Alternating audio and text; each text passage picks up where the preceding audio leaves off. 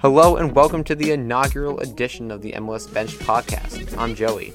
I'm going to be the conductor of this train that will hopefully develop and grow into a podcast that finds its place in this great online soccer sphere that is developed in the US. For now, we're going to try to make MLS a bit more approachable to everyone in the soccer world, and my goal is to grow this thing as we go.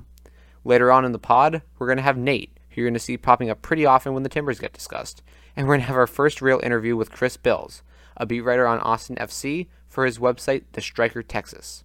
Before that, we're going to break down all the games of an exciting opening weekend in MLS. I obviously can't grow this pod by myself, so I'm going to do that annoying thing of asking you to subscribe, rate, review, download, and recommend this podcast because that's really the only way to develop a grassroots podcast such as this one. So, without further ado, let's get started. So, we're going to dive into the game recaps, um, and I think there's no better place to start than with my team, the Philadelphia Union, taking on Minnesota United in what was the first game of the season by kickoff time. Uh, it was a 1 p.m. kickoff in Chester, and there have been a lot of things said about the Union in the offseason that I do agree with. I do think that I'll say we because I'm a massive Union supporter. That we are a team that can go a long way. Uh, we proved it last year in both the CONCACAF Champions League, making it to the semifinals, and the MLS Cup playoffs, where we made it to the semifinals as well, losing in a home conference final to NYCFC. That still stings. Um, but I, I think that the predictions have been just about right. I don't think we're going to finish first realistically. I would love that to happen. I don't think it's going to happen. I think we're going to finish second or third. I think that's a good spot to aim for, especially with the talent that we have. The Union aren't known for going out and spending big, and it didn't really happen again this offseason, but I will say this. If you've been following MLS, you probably know by now that the Union have signed a designated player, which is uh, essentially a player that can make money over the cap limit. Um, you only get three of those in the MLS, but the Union have signed a striker from Denmark named Mikkel Uhre, who was the Golden Boot winner in the Danish league um, just last year, and I think he can improve the Union's chances, or at least raise the floor, because last year there were some games where the Union just straight up could not finish. And the strikers for the Union, I really don't hate. I Sergio Santos, Cory Burke, last year Kacper Przybyłko, who's now been traded to the Chicago Fire, all really good players, all very good in build up, very good intensity level, very good at pressing. But there were games where it just fell apart in front of net for the Union. That can't happen if you want to win any competition, um, and especially in single game uh, scenarios like the playoffs and like the final uh, in MLS uh, playoffs, um, you can't afford a single bad finishing game. And I think having a proven goal scorer will help the Union immensely to be able to rely on the fact that this guy will be able to get goals in a way that previous strikers have not been able to.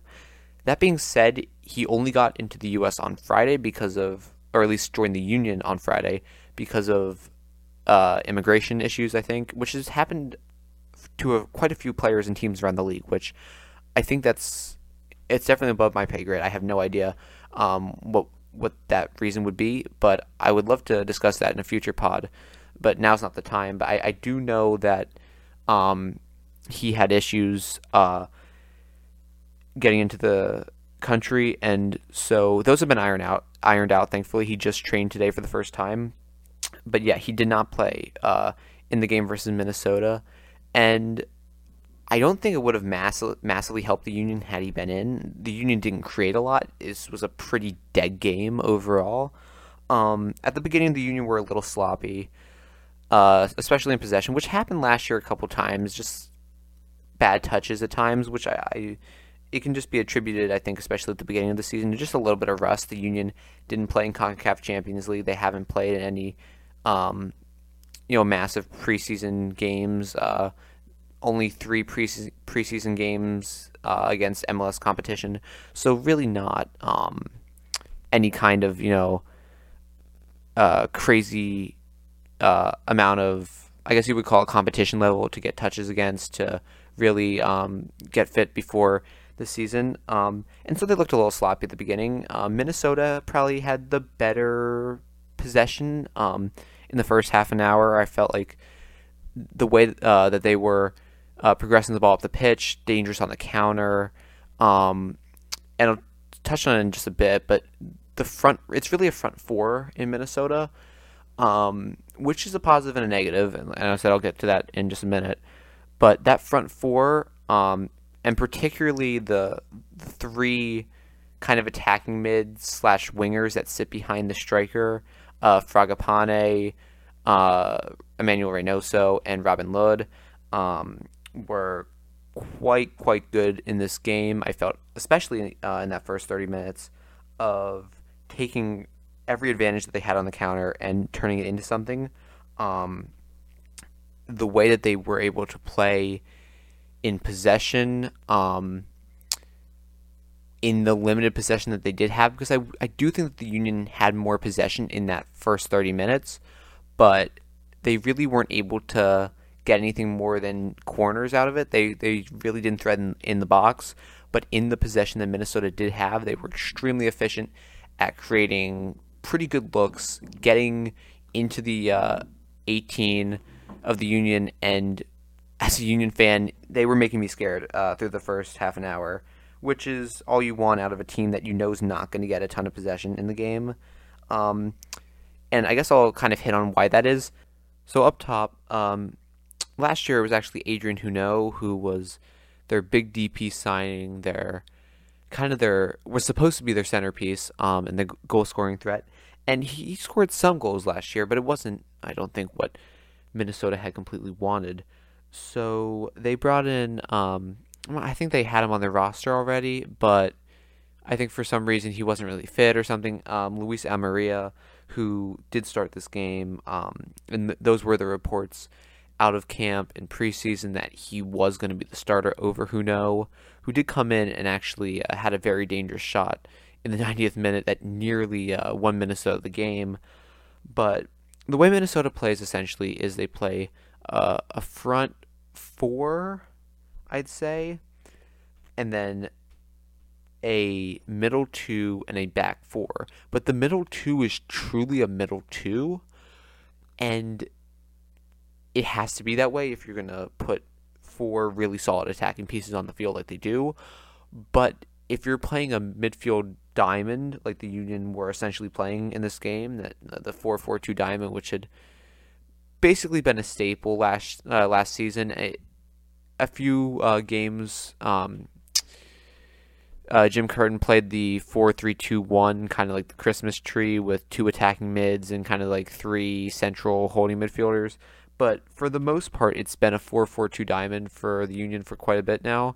Um, and so when you got four midfielders against two midfielders, naturally the four midfielders are going to win, and they did. The Union dominated possession. Um, I and I love Hassani Dotson, who's one of the um, Minnesota's two uh, holding midfielders.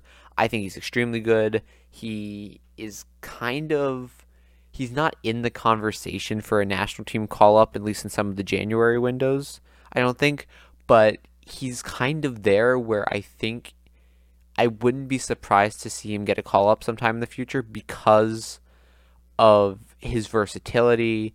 I think he's extremely good at this um, that six eight kind of hybrid. Um, and Minnesota, quite frankly, need him to be that good this season because Ozzie Alonso is gone because Will Trapp, I don't think, started this game, and I know um, can be potentially an issue sometimes um, defensively. I believe that's what uh, those who have watched him for longer than I have um, have said about his game. Um, so having Dotson in there is a big, uh, a very key factor for Minnesota. Um, but quite frankly, if he's doing it by himself and with the help of uh, Kervin Arriaga, who was his partner kind of in that six role in this game against four Union midfielders who are very disciplined, who know their positions, and who had all of last season to work together. it's going to be tough. And after that first 30 minutes where Minnesota gets the goal, gets up 1 0, it was basically all Union. Um, no possession really for Minnesota, nothing that dangerous to speak of. Um, Minnesota was a completely dependent on their counterattack, which was better in the first 30. I think the Union made some adjustments, um, and it basically uh, didn't threaten them for the rest of the uh, game, besides that 90th minute Hunou chance that produced uh, one of the save of the week candidates. I know um, that was flashing up on social media quite a bit. Uh, Andre Blake had a very nice save um, on an oncoming Hunou that would have potentially won Minnesota the game, and yeah, it was a good save, but it was uh, an excellent pass from I believe it was Fragapane. Um, besides that, no real chances to speak up for Minnesota. The Union didn't get a ton of chances. Um, again, a lot of corners uh, and a lot of crosses because just the uh, the fullbacks for the Union like getting up in the, the space that's often created due to the fact that the Union's midfielders can occupy the defensive midfielders of Minnesota, at least in this game, which it was just produced so much space for the um, fullbacks to get up into Wagner and Mbaizo. I think the crosses were that dangerous, which was potentially a problem, but they got in dangerous areas, um, Philadelphia, and hopefully, at least as Union fan, the hope is with Uhre coming back or coming into the lineup, and hopefully Carranza, who is an, another new striker signing. This one, uh, this one was from in the league. Um, uh, him coming from Inter Miami, Carranza the hope is if those two really find form and play together well, that not only will the Union be able to produce a few more chances than they did in this game, they will be able to start finding goals at a rate that they really haven't for a couple seasons now. And hopefully that is the difference for the Union from last season, which was like, it's nice, but we're winning 1 0, we're winning 2 1. We're not really finding a ton of goals, a ton of chances to speak of. Um, maybe dominant possession, but nothing really to speak of in terms of attacking output versus that uh, those that possession and those dangerous areas are finally converting into goals. And if that happens, then that's going to be a problem for the rest of the league. Um, as for Minnesota, I think they're going to be fine. Um, I don't think I'm not going to be too high or too low on them. I think last year they were fifth uh, in the uh, Western Conference. Um, lost in the first round of the playoffs to the Timbers. I think that's about where I see them this year. I don't think they're going to get a lot better than that because they haven't added that many pieces. I also don't think they're going to get a lot worse than that because they really haven't lost that many pieces. Um, they got a good goalkeeper. Uh, they've got a pretty solid defense. Um, and this one was out uh, was without uh, Métanire, who was a very good right back for them last year. Um, and I think just or I think Métanire might have been a left back, uh, but I think generally uh, Minnesota can offer problems in attack. I think that midfield problem is just going to be an issue because you're putting four players who just love to attack and really can't do anything else, and you have four defenders and you're basically sandwiching two guys on an island in between it's going to be really tough um, for them to not lose possession battles in most of their games. But I think the hope has to be for Adrian Heath and his team that they're able to just get enough goals from that front four that it kind of offsets whatever could come out of that la- lack of possession. But I, th- I thought overall it was a pretty boring game, but I think it produced a lot of. A, it was a pretty big narrative game, I think, in that this is going to kind of be how Minnesota is going to play this year. And I think for the Union, this is kind of what it was last year. And the big question mark is again with Uhre coming in, with hopefully Carranza getting his legs under him in Philly. Um, what can that be? It's still a question mark. That will be the difference between a third or fourth place finish for the Union and potentially contending for MLS Cup. So I thought that that was a fine game. Um, nothing really special to start off the season, but 1 1 between Philadelphia and Minnesota United, and both those teams will hopefully move on to bigger and better things um, next week and moving forward. The next thing I want to address is Charlotte versus DC.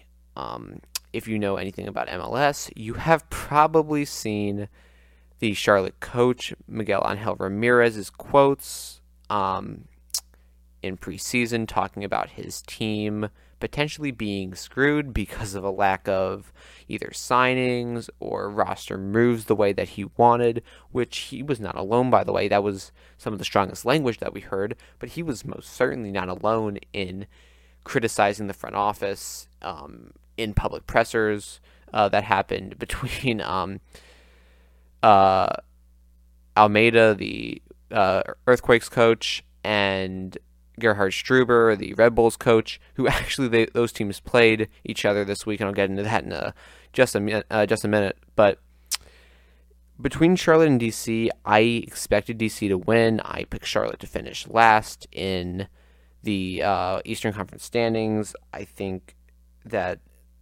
the preseason results, particularly the first game where they lost 1 0 to USL side uh, Charleston Battery, was particularly concerning. And I say this as a team, as a as a person who really wants to see Charlotte succeed. I love expansion teams. I think that they can offer a lot. I think putting a team in Charlotte who clearly has a big soccer passion is a good idea for the league. I just wish that um, I, I thought it was going to go a lot worse. They lost 3 0, and I can sit here and say that Charlotte are most definitely not screwed. They played so much better than 3 0. I thought it easily could have been a tie. Um, they had a goal chalked off that they had actually opened the scoring, but uh, that got wiped out by VAR, offsides. Um, their 10, uh, Titi Ortiz was extremely good. I picked him out. Um, I thought he was very bright. They a ton of dangerous crosses for Charlotte that really threatened DC's back line. Um, for DC, I love Andy Najar, uh, Honduras national team player, and kind of like a right center back for them, but he's definitely more of a right back than a, a center back. I, I love his game. He's kind of everywhere. He's in people's faces. He's pushing the ball up the field, um, even from that right center back position, which I love. Um, and it's kind of a lot of fun to watch him play.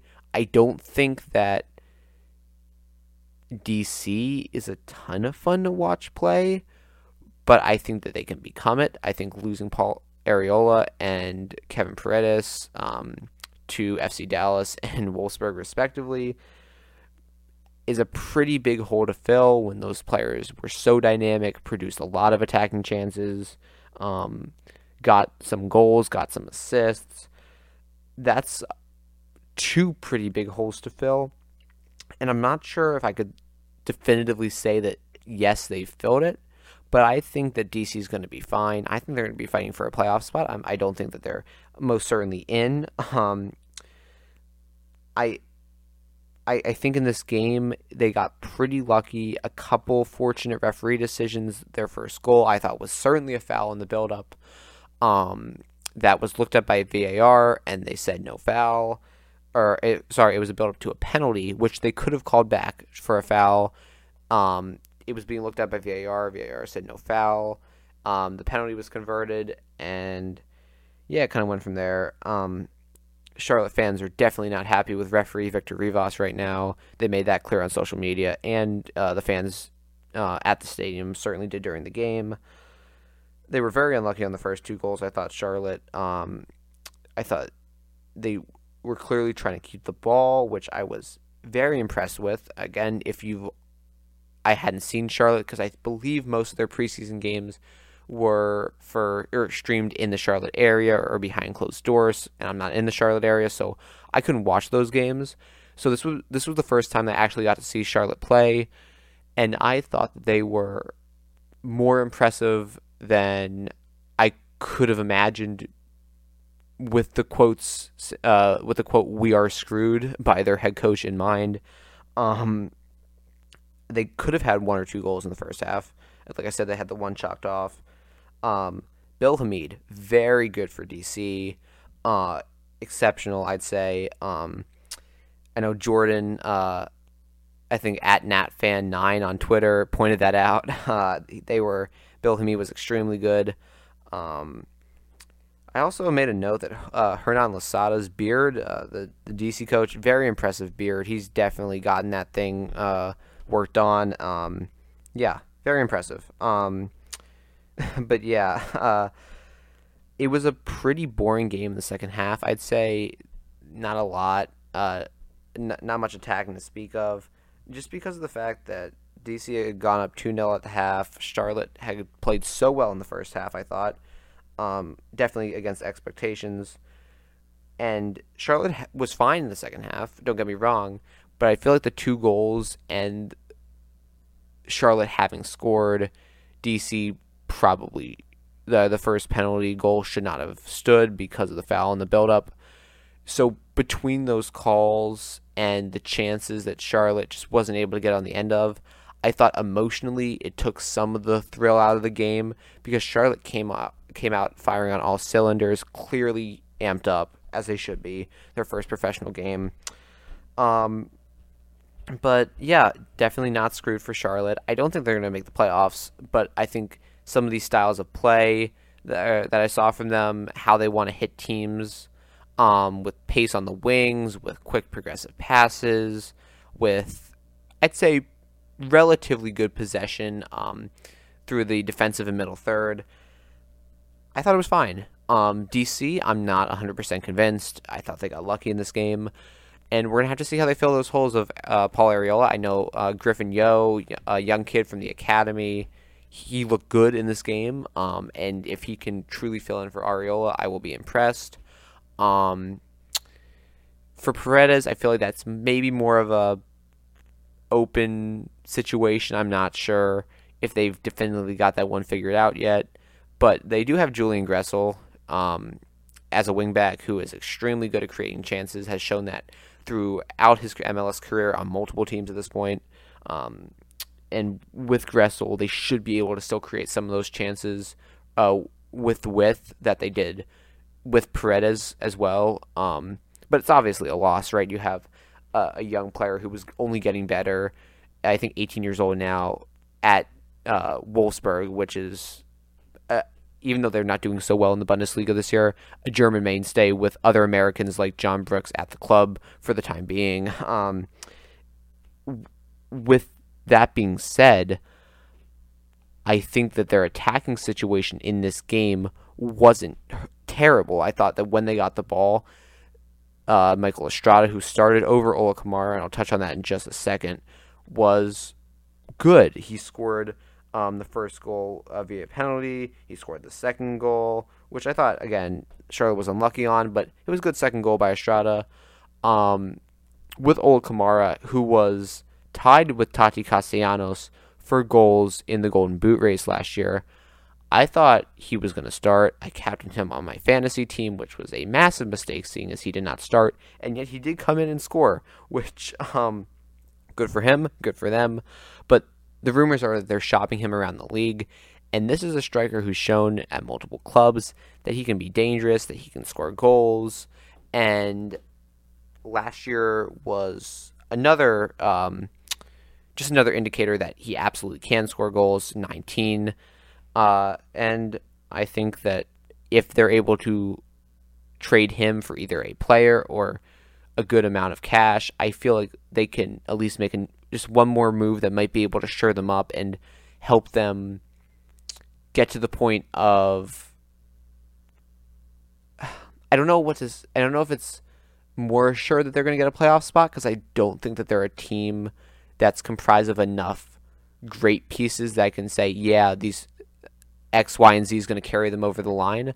But I don't think that um a a good player right now will hurt them in their race to hopefully make the playoffs. Um, and even if that's at a low seed, I think that they can be dangerous enough to win games. I, I that I'm truly confused a little bit with DC because last year they almost made the playoffs, even with 19 goals from Ola Kamara, with Paredes, with uh, Arriola playing well, and so it kind of it, it leaves me a little uncertain of where to say you need to fill this spot because they have good players at these positions, but I don't think that if if it wasn't enough last year, losing Arriola and Paredes, it's not going to be good enough this year. So they definitely need to hit a different gear because what I saw on Saturday was not enough for them uh, in the long run. But you know, I digress, and hopefully, uh, for their sake, that they make the playoffs for Charlotte. I can't wait to see what the crowd's going to be like this weekend. Um, over 70,000 is the report. They want to get 75,000, which would be an MLS attendance record for their first game. That will be an exciting game. That will be an electric game with the fans, and yeah, that's going to be hopefully my spotlight, uh, my spotlighted game of the week next week because that was, or what what the fans can bring and what the fans did bring in DC. Uh, the traveling away contingent for Charlotte was extremely impressive, and if they can, if, if those fans can bring the passion of some of these um, newer expansion teams, like an Atlanta United, like an LAFC, it's going to be a lot of fun, and it's going to be a party in Charlotte. Um, but yeah, that's basically all I have for that game. So I'll move to the battle of coaches that were outwardly mad at their front office. Um, Gerhard Struber, Matias Almeyda, both, like I said, with quotes, basically saying that I wanted more and I didn't get enough. For Almeyda, the writing's basically on the wall for him to leave um, after this season. That's kind of an open secret at this point. With Struber, not so much. He's had some success. He brought them to the playoffs last uh, season, even though they got knocked out by the Union in the first round. The roster that he's been able to have over the last couple years has been pretty good. Um, and these quotes were a little surprising. They did lose Sean Davis, who's a massive play, who was a massive playmaker for them, extremely good in the midfield.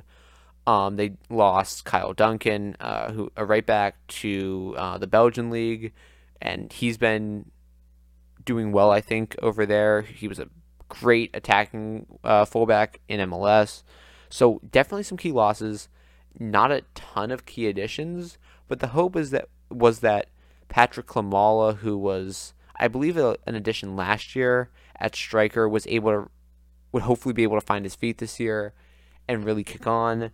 And I don't know if he completely showed that he would be able to kick on in the first game. I, I just, I, I didn't see a ton from him that was like, oh yeah, definitely uh, a player who's gonna light the league on fire. But that being said, he did score. Um, and that's really what matters from a striker. You want the striker to getting goals however they can. And I thought he was fine. Um, that's really gonna that's really the hope for them this year with not signing any massive pieces.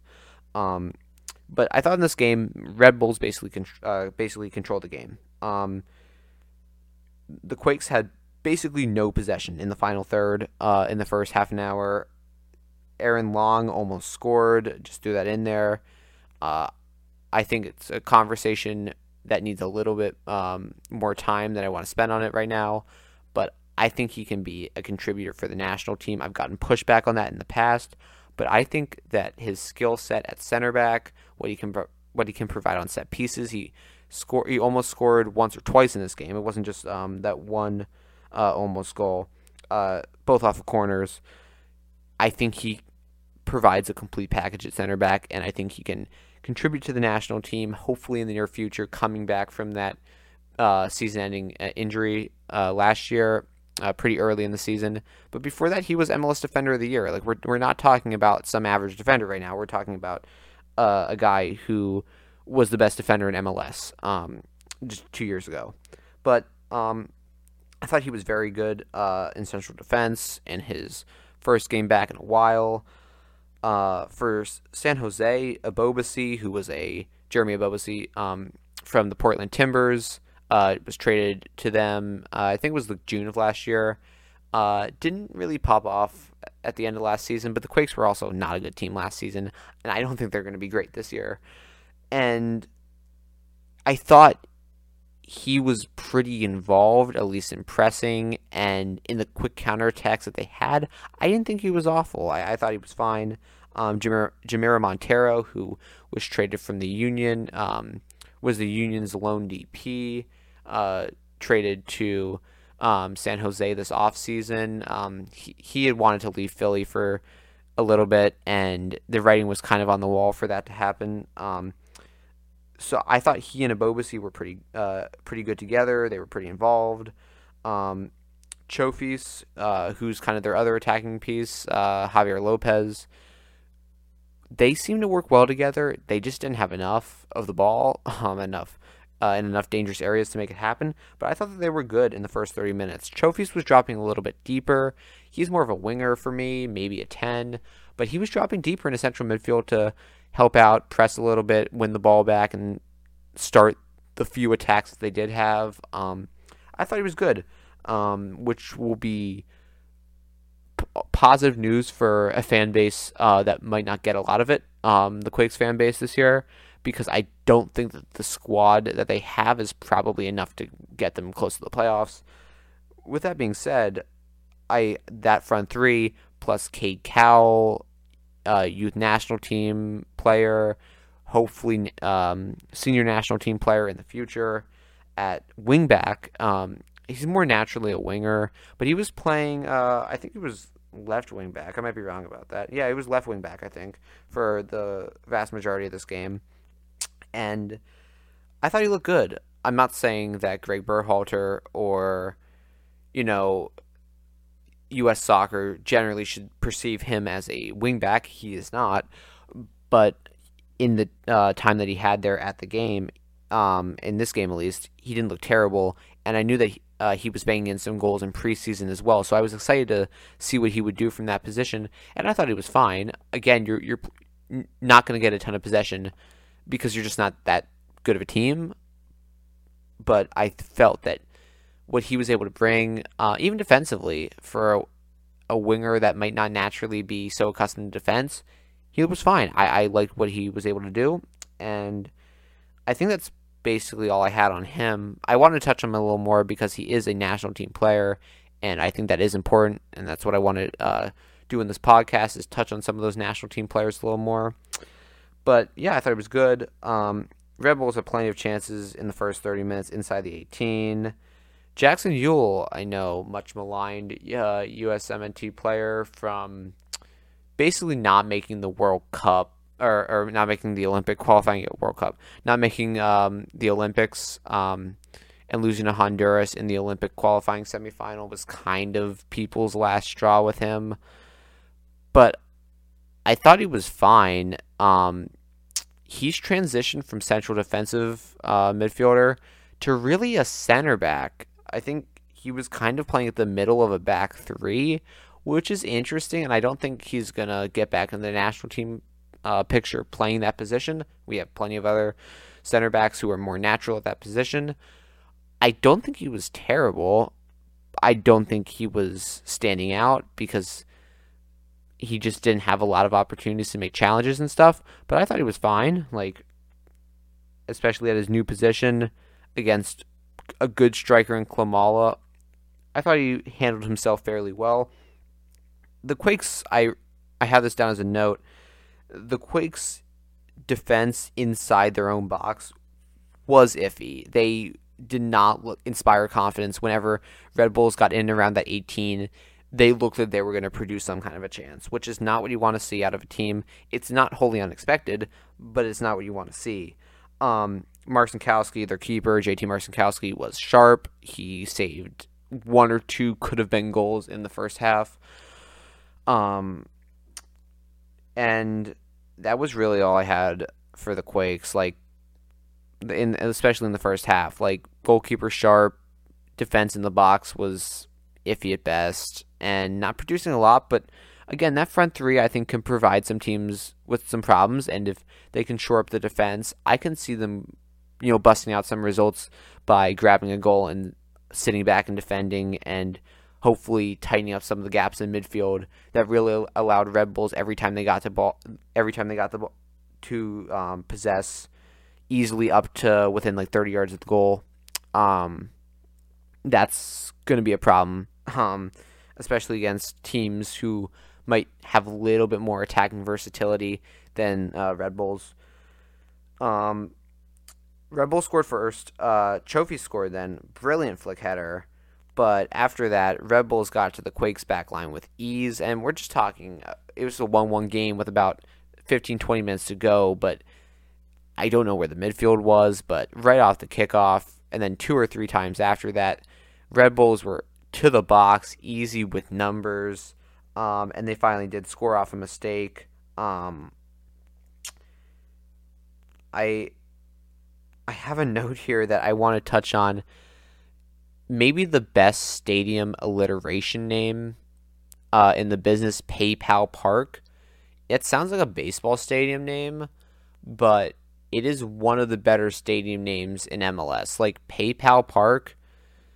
I don't know if that's a new sponsor or what's going on there, but the Quakes have succeeded in naming their stadium, and so I will give them props for that. Might be the only thing I give them props for on this podcast for the most of the season, but hey, um, you gotta take the victories where you can. Um, I, I do have down here that uh, Montero was playing more as like a off the striker, kind of a winger, maybe central attacking midfielder in the first half. Was basically playing in the eight by the end I don't know if that was by necessity or if that was a tactical change, but he was much deeper by the end of the game, which kind of like after that uh, the Trophy's goal that tied it up, it was basically all Red Bulls. They got the goal, then they got uh, basically an insurance on the last kick of the game. Um, and that's yeah, that that was basically it. It wasn't a super exciting game, kind of dreary. Crowd wasn't that big. And yeah, I, I hope for the Quakes that they can turn it around. I think for Red Bulls, it's stingy in defense, which they were all last season. Um, a really good defensive team, and they did score three goals, which didn't happen a ton last year. And for their sake, I hope that they can uh, can continue that because that was that's what was missing. They were truly one of the best defensive teams in the league, with no real attacking output to show for it uh, last year which is why they only snuck in at the seventh seed. If they're able to fix some of those problems, I can see them being a fourth seed, a fifth seed, and causing teams a bunch of problems in the playoffs. Um, that's basically the ceiling I think for the Red Bulls because in terms of like just talent all over the field, it's not like they're the most talented team, but the system. Um, I think Struber has them playing extremely well uh, together, which was something that I did see last year as well, with Aaron Long coming back, only bolsters that defense. And yeah, I think the Red Bulls deserve to really start to make a run equivalent to what they were able to do in 2018. That's kind of the goal, and if they're able to get back to that, then props uh, props to them. Um, a couple other quick games, nothing really to speak of. Uh, Orlando versus Montreal. Um, Orlando basically controlled this game. Uh, Montreal had a couple key chances in the first half that they weren't really able to make the most of. Uh, Djordje Mihailovic, USMN, USMNT player, hopefully. Um, heard a rumor today that he might go to Leeds, which is not something for this podcast to discuss because I do not know if that's the case. But if he does end up moving, I will talk about that because that will be a massive move for him that I can only say would be deserved Last year, he had uh, it was league leader in assists on a team that didn't even make the playoffs. So just I, I think Djordje is really coming into his own in a way that um, he was highly thought of around the national team, uh, especially in 2019, that that Gold Cup year. He was the talk of the town. Kind of fell out um, of the conversation for like a year or two, but he looked really good, and he's been really good for the past season, season and a half. Um, Quioto two uh, Honduran national team player, extremely good at striker, remarkably dangerous. Um, has kind of the complete package. Is strong. He's quick. He's an elite finisher. Those two together are a scary combination. But that's really all that they have in attack. And if you're able to contain that the way that Orlando did, you'll be fine. Um, Quioto was everywhere. uh, especially early in the game. But I'd say the game overall was pretty cagey, right? It didn't really allow for him to shine. It was basically played between the 18s, some uh, possession in the attacking third, but nothing super threatening. Montreal had a couple crosses early that I thought were good. Um, that's basically it. I think Orlando, uh, Orlando's danger basically came from crosses as well. It was scoreless at the half, um, and I thought Orlando was the better of the two teams at the half. The second half was a big, uh, big change in the story. I'd say um, it was pretty end to end in the second half, which definitely ben- benefited Orlando because Montreal was attacking with two or three, basically leaving Djordje Quioto, and sometimes they would have a midfielder join with them in attack. Um, but that's a problem when you have got a pretty stout defense of Orlando that never really pushed up the field, so they were never really susceptible to getting beaten behind. And they basically got behind the ball and said, Djordje and Quioto, like, let's make this uh, 2v4. Now you have to work around all four of us. Never really happened.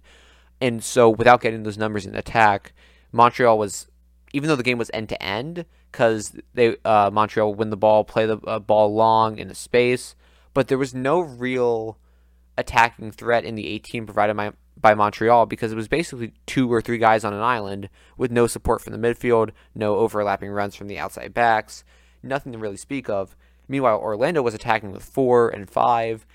They got their first goal via kind of a cross that was, I think, I forget if it was deflected or if it was a shot that was saved and then followed up on.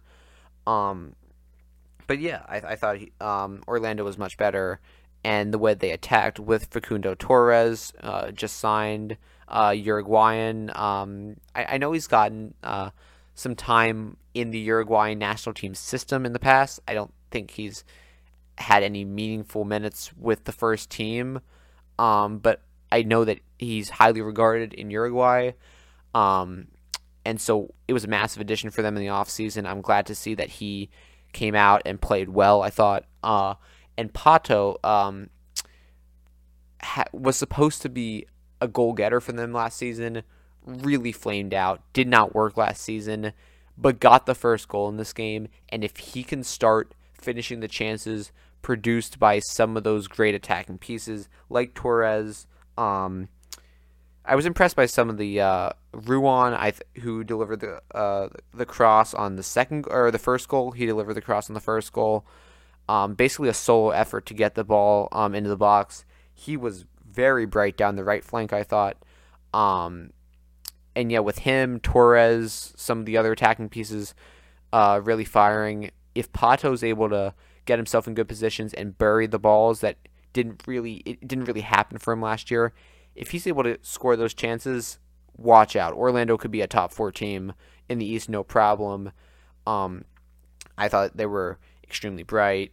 Um, and we got the full Romell uh, Quioto experience. Uh, got himself red carded because he basically punched a guy um, in the 65th minute, and that was kind of the end of the game at that point. Um, yeah, uh, it it was pretty good attacking from over the course of 90 minutes from both teams. I was a little down on Montreal's attack because I don't think it's going to end up producing much, but from the ball from the situations that they were able to get, I thought it was relatively good, uh, especially by Djordje. I thought he was very bright. Um, and it was really a game of moments. And Orlando was able to find that final ball when Montreal was never able to do so. And that was the difference in the game. Uh, the, straight up, that was the difference. Um, so Orlando takes three points. Montreal, one of those uh, CONCACAF Champions League teams. You've probably seen it at this point. Uh, all four CONCACAF Champions League teams from the MLS that played in the first round, because remember, New England did not. It was a forfeit scenario. It was a really hairy scenario. I'm not going to get into that. Um, but all four teams that played in the first round lost and did not score a goal. Not a great uh, look for MLS when it comes to teams in the CONCACAF Champions League, but I think why that is varies from team to team. And I think painting CONCACAF Champions League teams in MLS with a broad brush ignores the fact that a lot of this, um, a lot of the scenarios are just different. Um, and so I'm not gonna necessarily say that they're all the same because I don't think that they are. I some people have uh, been trying to paint with a broad brush, and I, I can understand why you would do that because it's borne out in past years too. But I just don't think that it's worth it in, in this uh, at this point.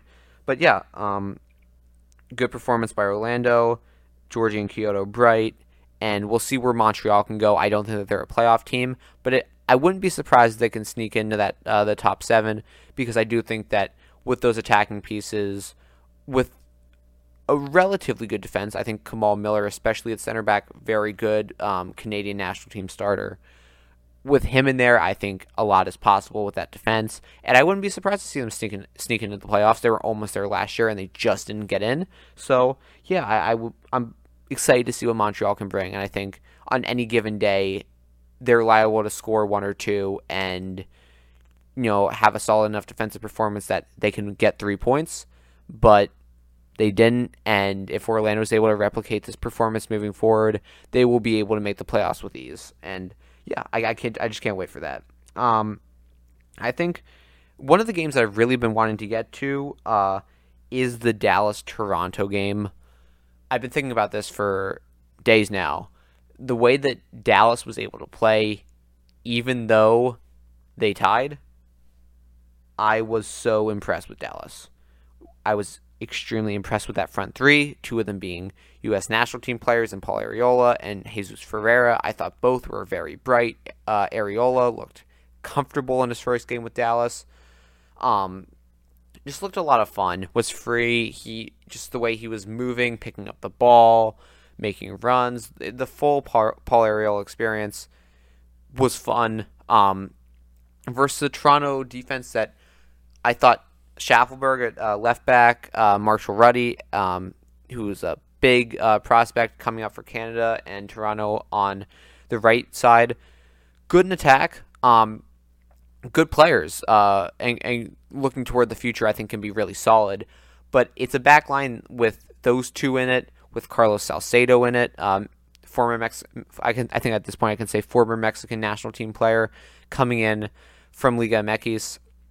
Um, it, just didn't have a ton of uh, confidence, a ton of cohesion in really the first half, I'd say, and that led to quite a few um, Dallas chances. Uh, the first goal I thought was good by Dallas, good build up.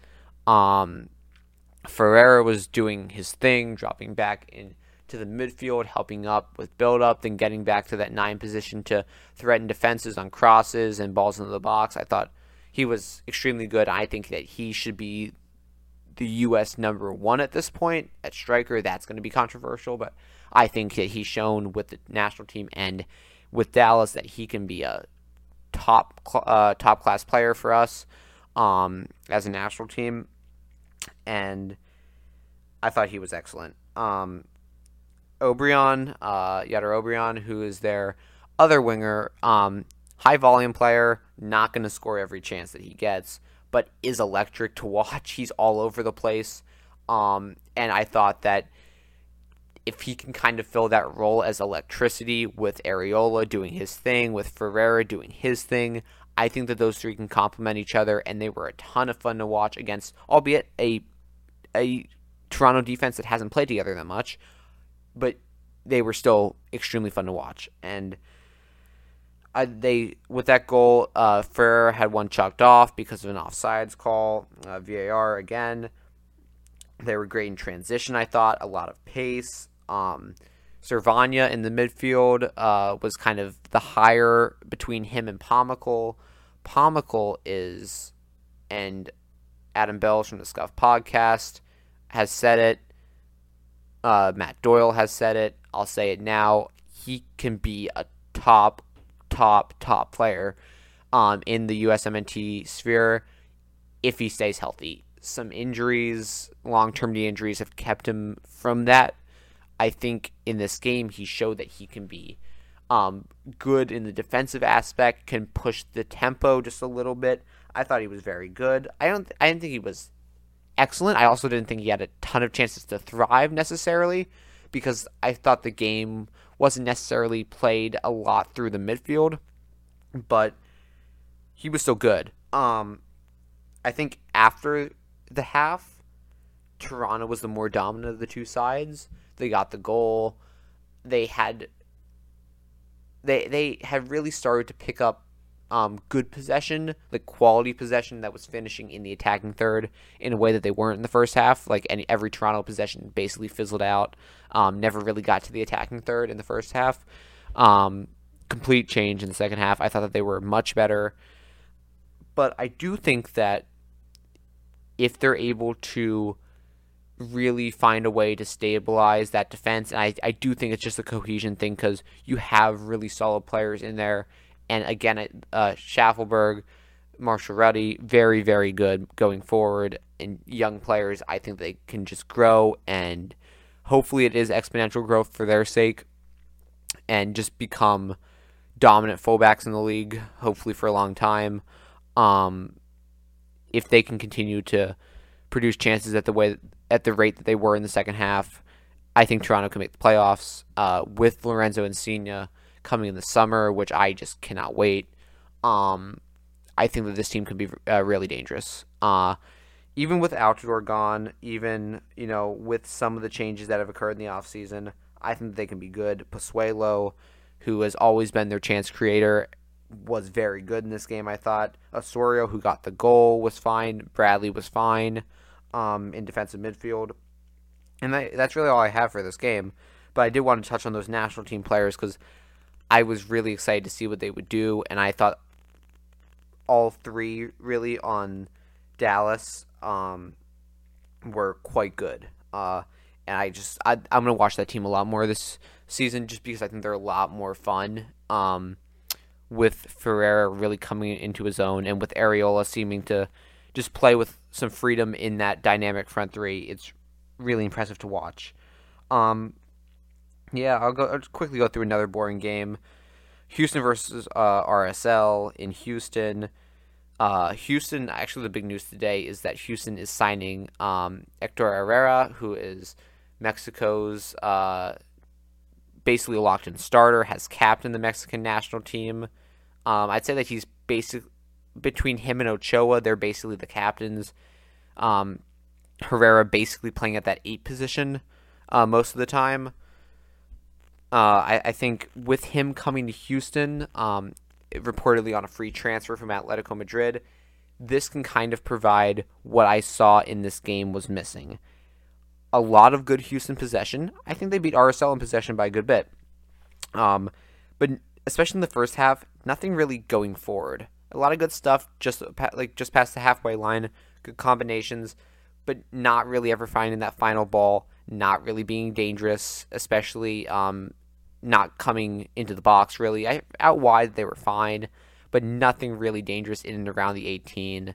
Nothing that really threatened RSL at all, which is disappointing because I thought that they were better than we had saw them last season. They were the uh, I believe that they were the bottom team in the West last season.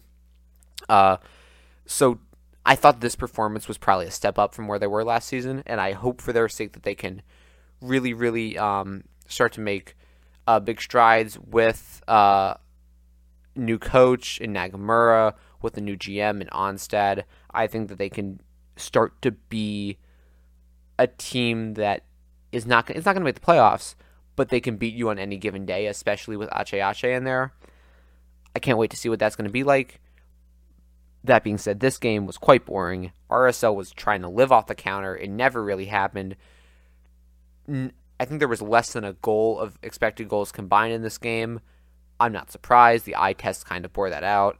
Um, and part part of that is the fact that RSL had um, Aaron Herrera, who's a top class right back. He was out due to a red card in the conference final, which carried over for the first game of the season they um, he was big part of their attack, especially uh, coming down the right flank. He's out. Everton Luiz, who was a midfielder, I think he was having. Um, I, the coach just said like he he wasn't gonna come, he wasn't gonna start the game. So I'm assuming that he's having a non-soccer issue, and I hope that he's able to get that resolved, whatever it might be. He was out, so a, a solid starter in midfield was out for them. Um, the front three of RSL I think is solid. Kreilach, Meram and Wood, they can produce a lot. Justin Meram is fast. Damir Kreilach is a playmaker, has proven that he can be one of the top, um, not just midfielders, one of the top players in MLS over the past couple seasons. Bobby Wood, I'm I'm interested to see what he can do in really his first full season with RSL. Um, the fact that he started this game made me happy. I think if he's able to come back to some of the form that we saw um, when he was with the national team like four years ago, if he can replicate that even a little bit in the league, it'll be a lot of fun to see because I think he's he's got talent. I, I really think he does. But yeah, nothing in this game, and I'm just gonna move on because trying to keep this thing short, but it's most certainly not going to be. Uh, but I do my best. Uh, Columbus versus Vancouver. Bit dominant performance by Columbus. Um, especially in the first half. Um, Etienne Jr., Derek Etienne Jr. for them, extremely good. Uh, coming really from the left wing position, extremely, extremely explosive. Uh, got I think they're I think it was either the first goal or the second goal. I forget. Let me uh, quick see about that. But uh, they were eating up the game in midfield. Vancouver was sitting in. Columbus was basically walking the ball 35 yards uh, to goal, which I don't really get that strategy, but whatever. Like, if you want to lose, be my guest. Um, all Columbus in the first half. Columbus was really good switching the ball. The uh, the second goal uh, was Etienne's. It basically came from a long switch of play from like 35, 40 yards out, where they basically switched it from, I'd say, like the width of the 18, like from the sideline into the 18 on the right side for um, Columbus. Basically, hit a, a switch probably 30 yards across the field and 40 yards down the field to uh, Etienne, who just came in, um, tapped it home for the second goal. Just, I, I it was really, really, really uh, quality stuff from Columbus. It's not going to be able to be replicated. That was a an amazing ball. That's not going to happen all the time, but it was it kind of encapsulated what I saw in that first half, which was just a lot of quality in midfield from Columbus and Vancouver was kind of all over the place. Good, like I said, good switches um, through the midfield. Uh, I believe it, was a red card for denial of a goal scoring opportunity in the first half or at the beginning of the second half for uh, Vancouver, which basically ended the game at 2 0. Um, one of the most polarizing players, if not the most pol- polarizing player of uh, the USMNT uh, space, Gyasi Zardes, did not start this game. Miguel Berry did up top, and I thought he was good. He scored the first goal.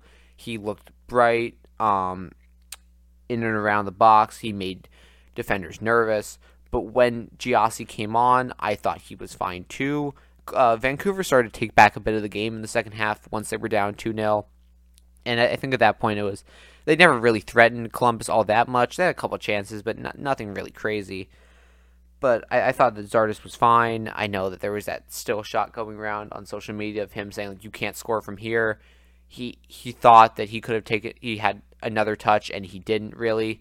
But it ended up resulting in a goal anyways. So if you see that uh, screenshot uh, or that just kind of that still image going around uh, Twitter, do know that Columbus did score as a result of it. Um, it finished 4 0 to them. Uh, Sebastian Berhalter, uh, the son of Greg Berhalter, plays for Vancouver, came in and played well, I thought, in the second half. Um, he was dropping some dimes uh, from like a defensive midfield position, I'd say. He was good. Um, coming back to really his home city where he grew up because of Berhalter coaching uh, with the crew for so long. Um, that's really all I have. Uh, dominant performance by Columbus. They should be much better this year. Last year, they never really found their stride. Um, Artur was out. Aidan Morris was out all last year. Two key pieces for them in the midfield. And hopefully they're able to start generating a little more attack. Um, I thought that between uh, those uh, two coming back and Zelarayan looking good in this game too. He's really their playmaker from that attacking midfielder position. The the the ceiling is quite high for Columbus, and their floor, most importantly, is much higher than it was last year. They should be a playoff team, and it will be a failure, in my opinion, if they aren't. I would expect Caleb Porter to be fired, their head coach, if they do not make the playoffs, because with the lineup that they're able to boast now, with everybody fit and healthy again, again, the ceiling is high, the floor is much higher than last uh, season. And for Vancouver, they snuck in at the, uh, I think they were the seventh seed. Mm, Nope, I think they were the sixth seed uh, in the playoffs last season, and yeah, if they're able to get, to get back to that point, I'll be impressed. Um, Brian White, who's their star striker, did not start this game. Uh, I hope he's doing well. I think he had a slight knock. Um, I just don't think that they have a really great roster. Um, midfield seems like a weakness. Defense seems like a weakness for them. So I hope they're able to get that figured out. And then they lost Maxime Crepeau, who is – Canada's number two keeper. Uh, they lost him to LAFC. I think that he had some family issues too, so I'm glad that he's gotten that worked out. But he saved them in games last season, and if they don't have him this season, yeah, I, I think that they're not going to be a playoff team. But I, again, for their sake, I hope they prove me wrong. Um, but yeah, Columbus four, Vancouver nil, in a pretty dominant performance by the crew, and it's good to see that stadium rocking. Um, with uh, a great uh, crowd attendance number in that game. Uh, they almost filled the stadium, I think. And if they're able to do that uh, moving forward with the roster that they have, um, yeah, it, it, should be a lot of fun. Um, I'm gonna move on to Galaxy and NYCFC right now. Uh, I didn't watch this game in its entirety. I saw the first like 50 minutes, but Galaxy looked good in the attacking third, good combinations. NYCFC, you can tell that they put a lot of money into their attack because it's just high quality. They're they're it just looks so much nicer than some other attacks. Tati Castellanos is a twenty million dollar striker who's going to leave in the summer and is probably going to break the MLS record transfer fee that was set by Ricardo Pepi, I believe, um, in the offseason. Tati's so good. Uh, some their their wingers, um, Santi Rodriguez, Maxi uh, Moralez at striker, or not striker at the number 10. Uh, Talles Magno, the young uh, Brazilian, um, I, I, think he just turned 20, but he may still be 19. Um, again, it's just a lot, a lot of quality uh, in all over the pitch, but really an attack for them. And it showed, uh, didn't produce goals, but just some silky smooth moves that almost produced goals um, in the first half, but there was nothing really sustained from either team. Like good movements, but besides like, it, there was no real dominance in possession from any team. No real dominance in possession for any extended period of time, and I don't think that that can be. I, I feel like that can be expected um, when you've you've got, for, especially for the Galaxy, kind of a, a, a new slate due to the fact not that the players are new, but just because last season was so much of I, I, think a disappointment not making the playoffs. Um, seeing this kind of just a fresher look of the Galaxy was quite fun to see. I felt NYCFC uh, was probably the better team in the game, um, especially from what I saw. But Chicharito was able to get that goal late. Um, good forced turnover uh, in the attacking third. Uh, NYCFC trying to play out of the back. Uh, Baldu, uh, I forget who it was. Raheem Edwards, I think it was, coming off the left wing, slots it to Chicharito. Chicharito buries it, um, top bins. And yeah, uh, Galaxy take three points. Um, NYCFC, another one of those CCL teams to not score and to lose.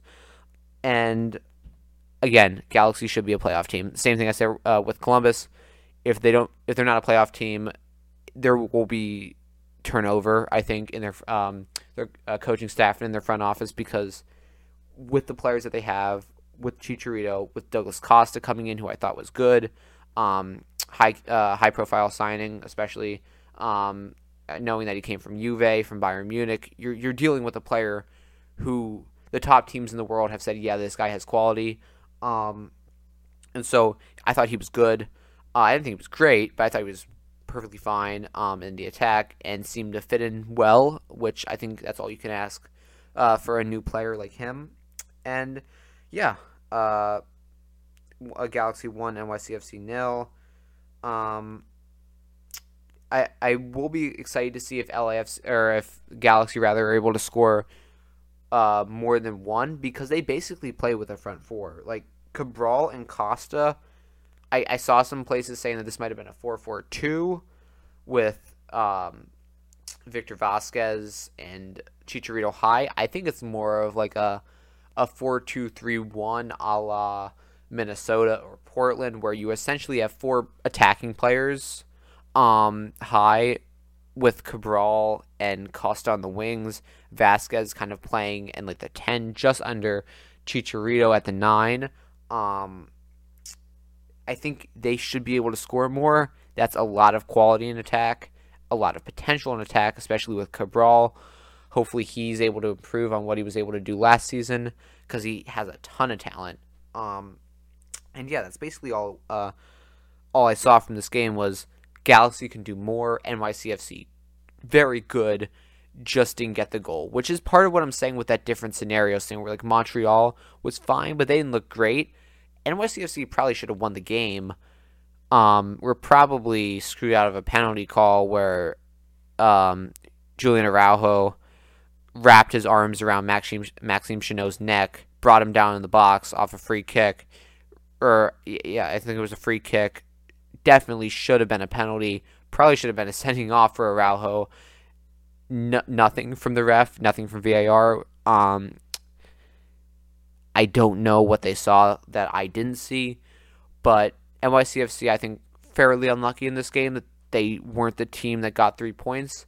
But yet again, you've got to score, and they didn't. And props to Chicharito. Um, that was a fun uh, post game interview, especially if you saw that. Just giving a ton of credit to the team. He seems like just such a fun guy. Um, but yeah, uh, Galaxy one, NYCFC nil.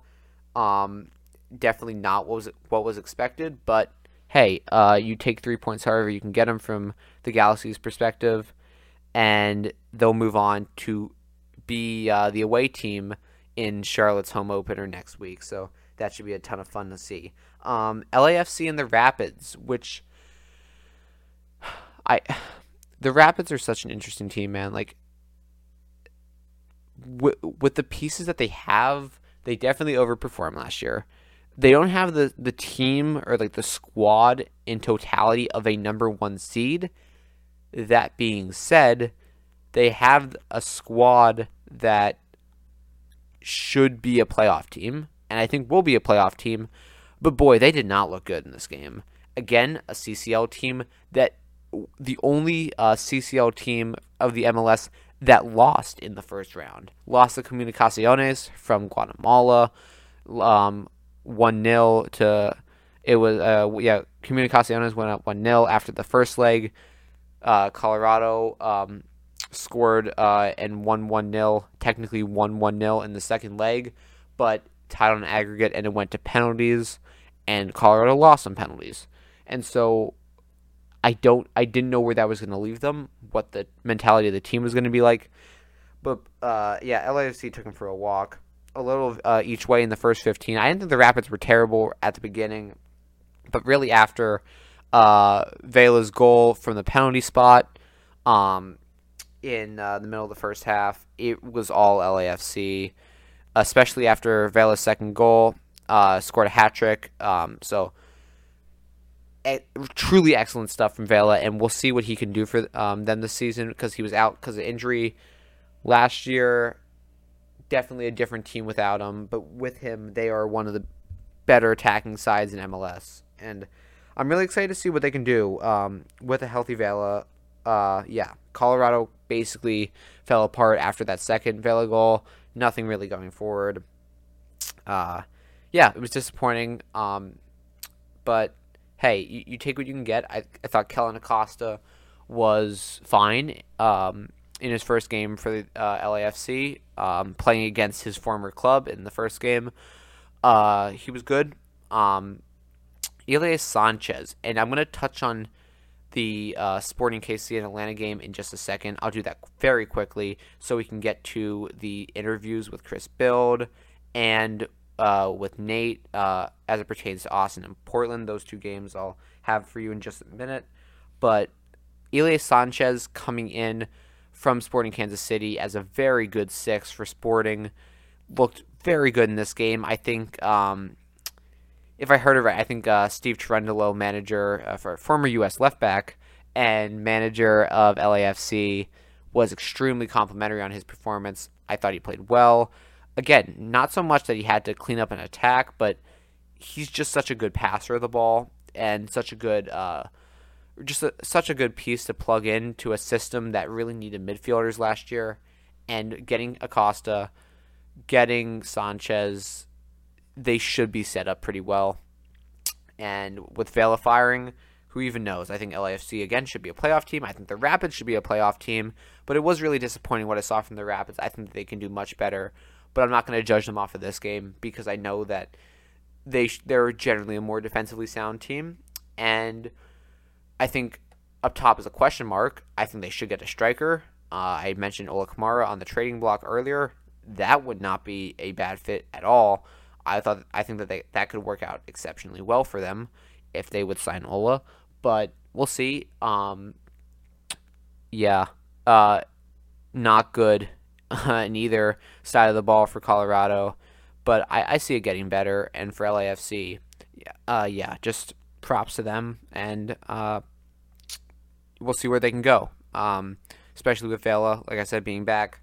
Uh, I think the ceiling for them is not the top of the Western Conference, but I think the ceiling could be a third or a fourth place spot and uh, with the crowd, with um, you, with Vela, any given game, he can put two or three uh, past you like he did in this game, and uh, I, I, do think that uh, LAFC should be a playoff team this year, um, and should be much more fun to watch uh, with those new additions. Um, should be a lot of fun. Uh, and the one game I haven't really touched on before I hit those two interviews, and then we can get out of here. Uh, a marathon pod, I'd say, on our first uh, podcast um, of MLS Benched. I want to hit the game between Miami and Chicago. I thought in this game, it wasn't going to necessarily be a high quality game because I don't think either of these teams are going to make the playoffs. No offense to any Miami or Chicago fans.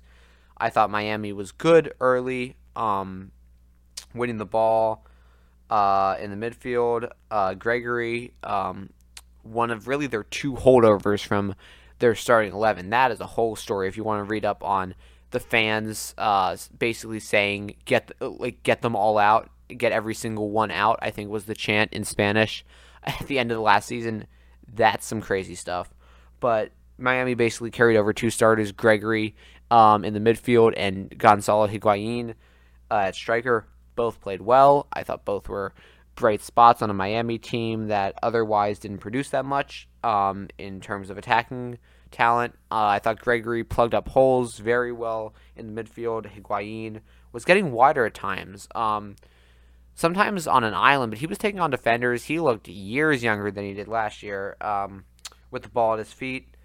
Uh, but yeah, the real real reason I wanted to touch on this game is because Chicago's addition of Xherdan Shaqiri could be a game changer. I don't think they, that they have enough around him.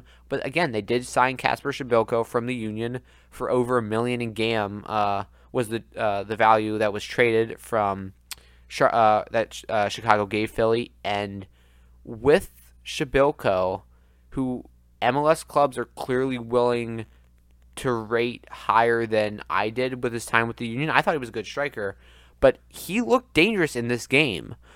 I don't think that he had a ton of chances. Definitely n- none that I would say, yeah, he should have buried this.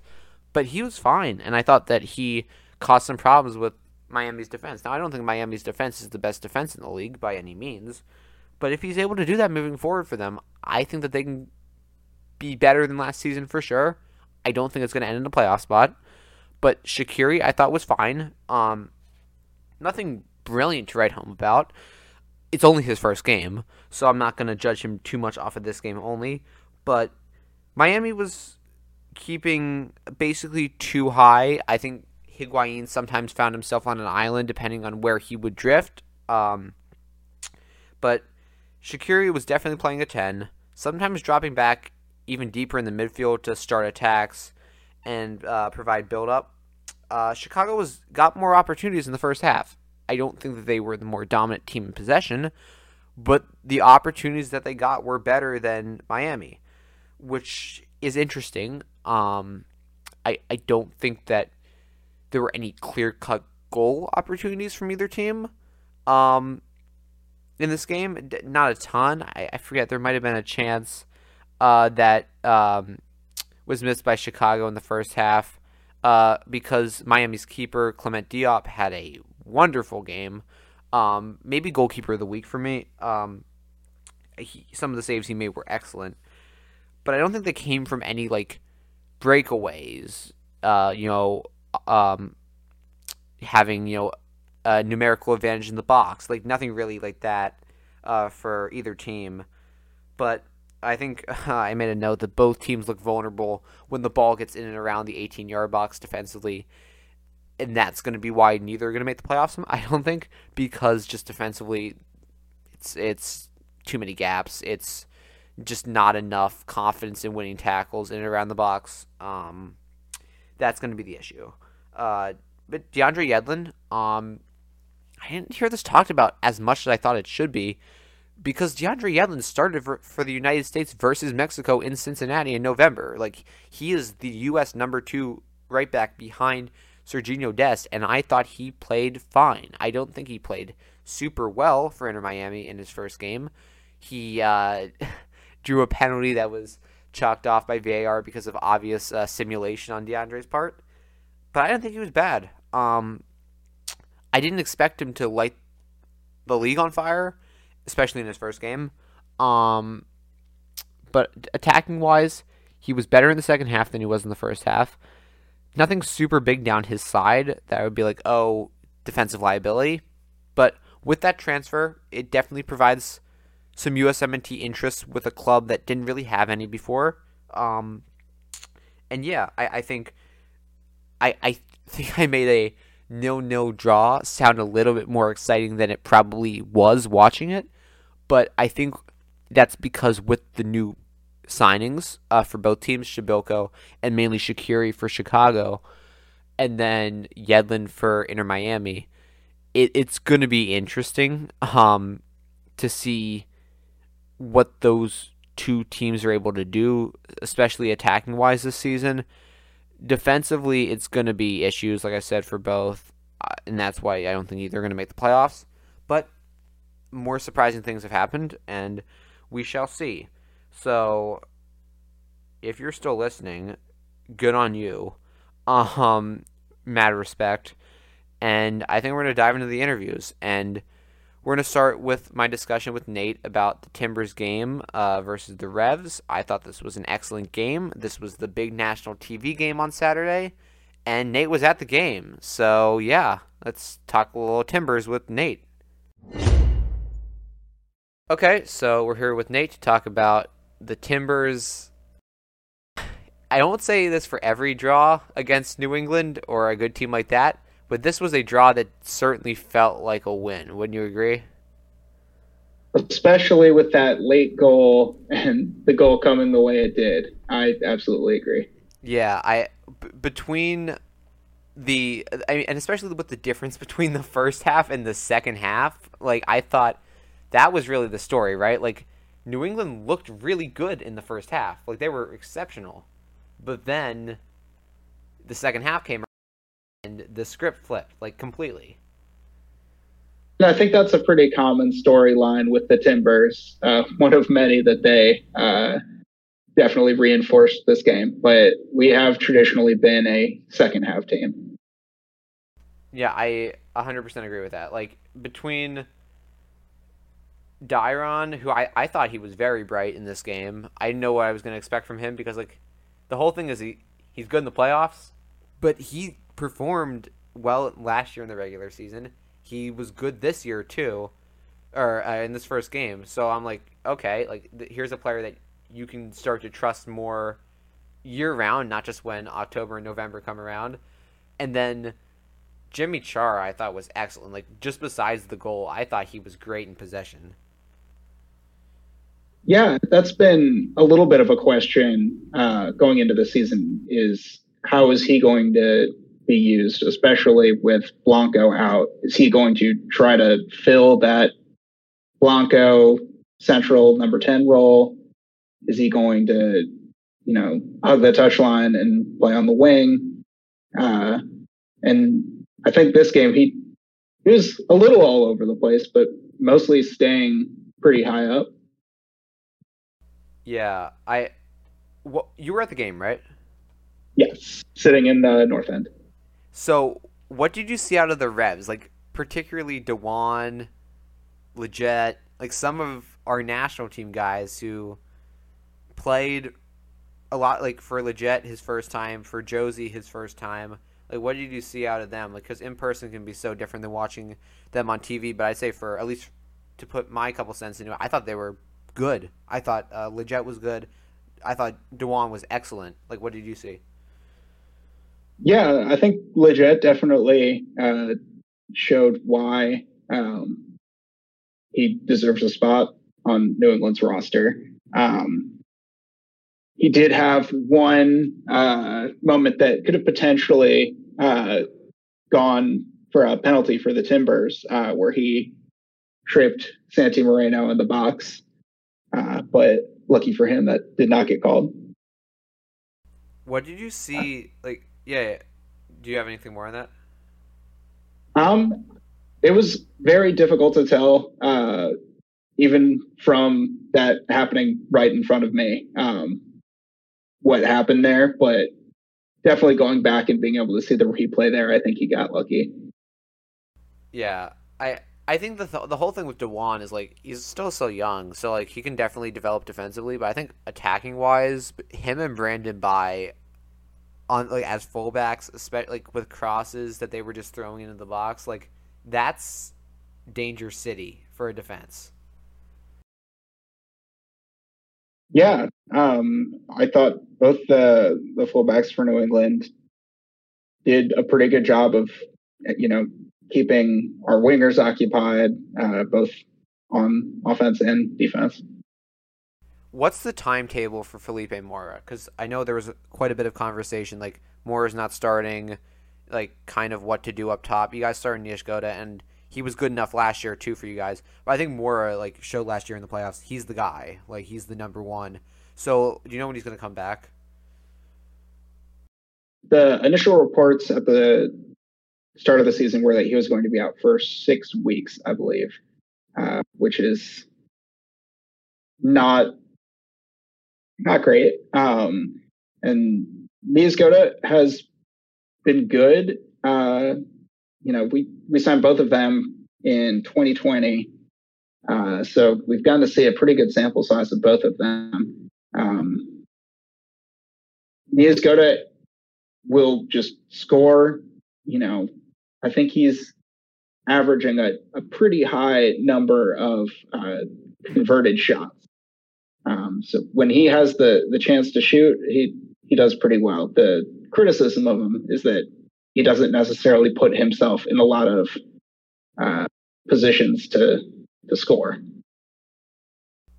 Yeah, I I think Felipe like he's not going to be dominant in the air, but what he's able to give you just like being a pest, I feel like he's one of the best pest strikers in the league. Um so yeah, that's a big mess. Uh, but I think what what the whole thing with the Timbers was they were out four or five starters uh, from MLS Cup, which was like what like 11 weeks ago until now. Mabiala was out, Zuparic was out, uh, Steve Clark shipped to Houston, who I thought and I thought he played well with Houston uh, in their first game.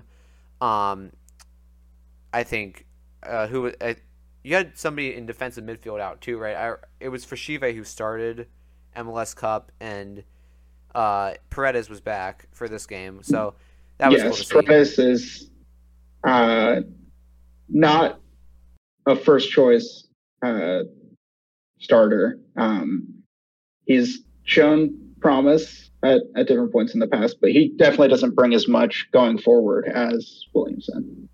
Oh yeah, I mean Will Williamson's the big one, right? Like not having him, not having him for the MLS Cup run. It, it almost makes you forget about him, but he's a starter on that team when he's healthy, which is Absolutely. which is more. It, it it makes you look forward to especially the second half of the season. Um, what's the whole thing with Blanco? I know that he had a dispute with the team. I know that he wasn't happy that he wasn't signed sooner. Um, what's going on there? Because I think you would agree when healthy, he's the Timbers' best player, and it's not even close. Yeah, definitely. Last year, and even for most of 2020, he was our best player. Um, I think we had a contract ready to go um, after MLS Cup, and the medical staff found some unspecified issue uh, that I guess changed the the team's valuation for him for the coming years. Um, and so he did not end up signing a contract until very close to the the start of the season, um, which is a, a, critique I have um, of the teams that we we really did not have all of our ducks in a row uh, going into this first game. We had three players getting surgery just before the season started. Um, Blanco had a contract issue. Uh, one of our backup fullbacks um, didn't have his green card sorted out until just before the season started.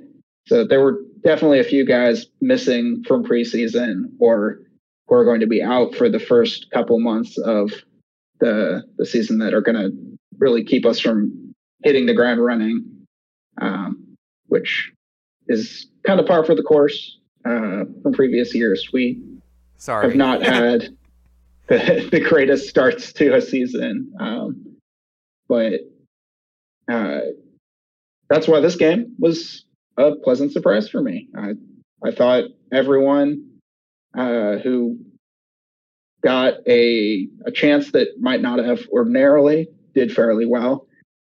Um, McGraw, um, who I couldn't tell you how many minutes he played last season, but it was very few, uh, and almost exclusively as a kind of garbage time substitute to, you know, go three at the back, or if uh, Tuiloma got a, a red card. Yeah, yeah. So I'm looking at his stats right now. I'm trying to find minutes from last year, but he, he played in 11 games last year. He's he started only two, so that's basically like, like to your point, like he was a sub for most part last season, and he, he also was a sub in like a third of the matches. Like he was not a uh, consistent player. Um, like not even consistently getting minutes, which is for him to come in and play, I thought he played well and certainly impressive. Um, yeah. Especially dealing with one of the better offenses in the league. Yeah, hundred percent. Like Bou Buksa, um, the you know, the two Bs up top, and with Altidore coming off the bench, that's firepower right there. Like that's not something that uh, most teams have. You know. yeah, I I will say I did not see a whole lot of uh, Gustavo Bou or Buksa. Um, yeah. Oh, oh, yeah. First half was, uh, like you said, a little bit more dangerous, but neither of those guys managed to get uh, a lot of shots off, or a lot of good shots at least. And and that's what I was going to mention about um, Bou in particular. I thought he was quiet. Buksa was making a little bit of trouble for the center backs, but still not that much, especially for guys like Buksa. I think was the leader in expected goals at year's end. I think uh, last year. or So I mean, we're talking about players who are like consistently good in this league. Um, so that was disappointing. Uh, for at least from the New England point of view. I not anybody's favorite player in the U.S. men's national team uh, kind of universe, I'd say, but Lletget wasn't terrible. Like he scored. yeah, I I would like to see him score more of those kind of goals for the national team. Uh, don't feel as great when they're uh, coming against my club, but um, yeah, I, I thought he did fine. Which is, it, it's good to see because a lot of the criticism for him is like he's he's like only good in the MLS and he's not even that good in MLS. But for I think he's finally he seems to have settled in well and playing in that it's basically a diamond like a 4-4-2 diamond of New England's similar to Philly, my club. Like I feel like he's good in that eight position where he doesn't have to be the playmaker and he doesn't have to be the one who's, you know, plugging all the holes in defense. Like he can kind of be a little more free, experiment a little more, get into good spots on the field. And I feel like that's that's just going to lead to positives for New England. Like I, I feel like he's a step up from they had good eights last year, um, but I, I feel like he, he can provide a little bit more in terms of attack and creativity, and I thought he did pretty well in this game too. Um, anything more I want to touch on? Uh, I I thought for uh, New England, seeing all the it was just funny seeing like Omar Gonzalez like he's for he plays for New England now. Uh, seeing Jozy, like this is a 2017 throwback. This is like a this is like a 2017 Gold Cup team, and I'm liking it a lot. Yeah, it's interesting. The the Timbers are more stereotypically the uh, the elderly team, um, and I think the Charas might have been our our two oldest players on the field. I don't know if we had anyone else yeah, over up. 30. Yeah. Especially Diego. Like Diego is uh he's bionic at this point. I don't know how he does it. You know, I ran into him uh, at dinner after the game and he he was in a great mood. Uh, and he had just been, you know, running all over the field. So um I'm expecting him to continue to have a, a good season, even at 35, 36? I think 35, maybe 36. Let me see. Yeah, 35. Uh, yeah, two more things, then we can kind of hop off. I Your boy Bill Tuiloma started and was not terrible, I didn't think, next to McGraw at center back. You know, I've always had a soft spot for him. Um, hopefully this year he'll he'll have a chance to step up with both of our starting center backs out for at least a few more games. Um, I will say in preseason he did get another red card. Um, last season he he got the the two yellows in the the first half, I believe it was. Uh, so didn't even make it through 45 minutes of whichever game that was. Um, and he's not universally beloved by the the Timbers fan base. Um, but I would I would like to see uh, him play as well as he did on Saturday. Yeah, I I thought it, wasn't like he's re- being a game wrecker, but filling in for two solid center backs, I thought him and McGraw did fine. Uh, lastly, uh, Santi Moreno for you, he is a problem. Like he he's something special. You know, he's very similar to to Asprilla um, in that they both really just love to go at guys with the ball and try to beat guys on the dribble. I think Asprilla has kind of matured uh, over the last season. Um, maybe didn't try as many of those dribbles this game, but Moreno, I think, compensated for that and it was just saucing as much as possible uh, trying to beat guys with his speed and with his dribbling. So I like to have a guy like that on the team. Uh, for sure, uh, for sure, and um, a lot of Colombians for Portland. I think what four or five, like, like this team. Four is, in the the starting lineup, yeah. yeah, Dairon, the Chara brothers, Moreno. I don't know. It's a lot of talent, and quickly, where do you think the Timbers' ceiling is this season? And then where do you think the floor is in terms of like final um, standings wise? I think our floor is a playoff team.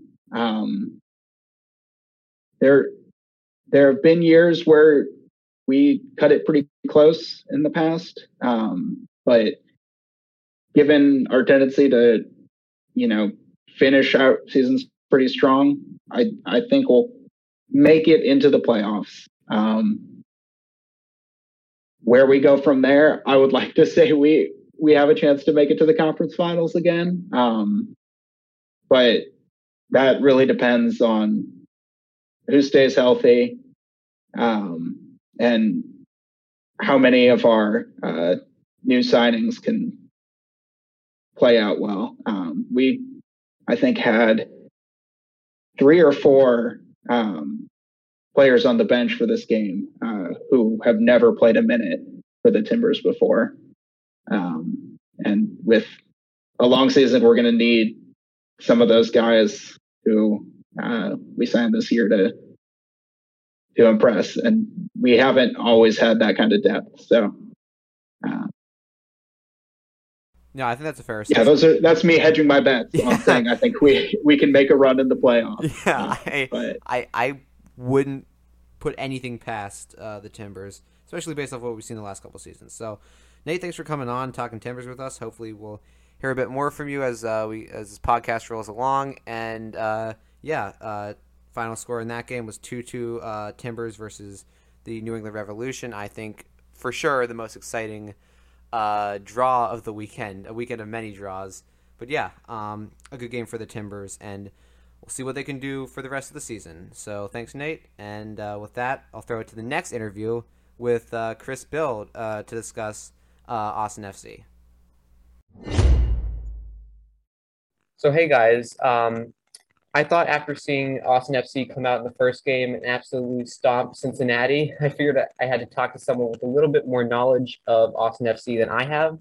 So I'd like to welcome in Chris Bils to the MLS Bench podcast. Uh, Chris is a writer for the Striker Texas, a website devoted to covering soccer in the state of Texas. Uh, Chris has been on the Austin beat for a while, and so it's a delight for me to say that he is the first guest of hopefully many on this podcast. Uh, so welcome, Chris. How's it going? Oh man, what an honor! Thanks, Joey. Uh, thanks for having me uh, as the first guest on this thing.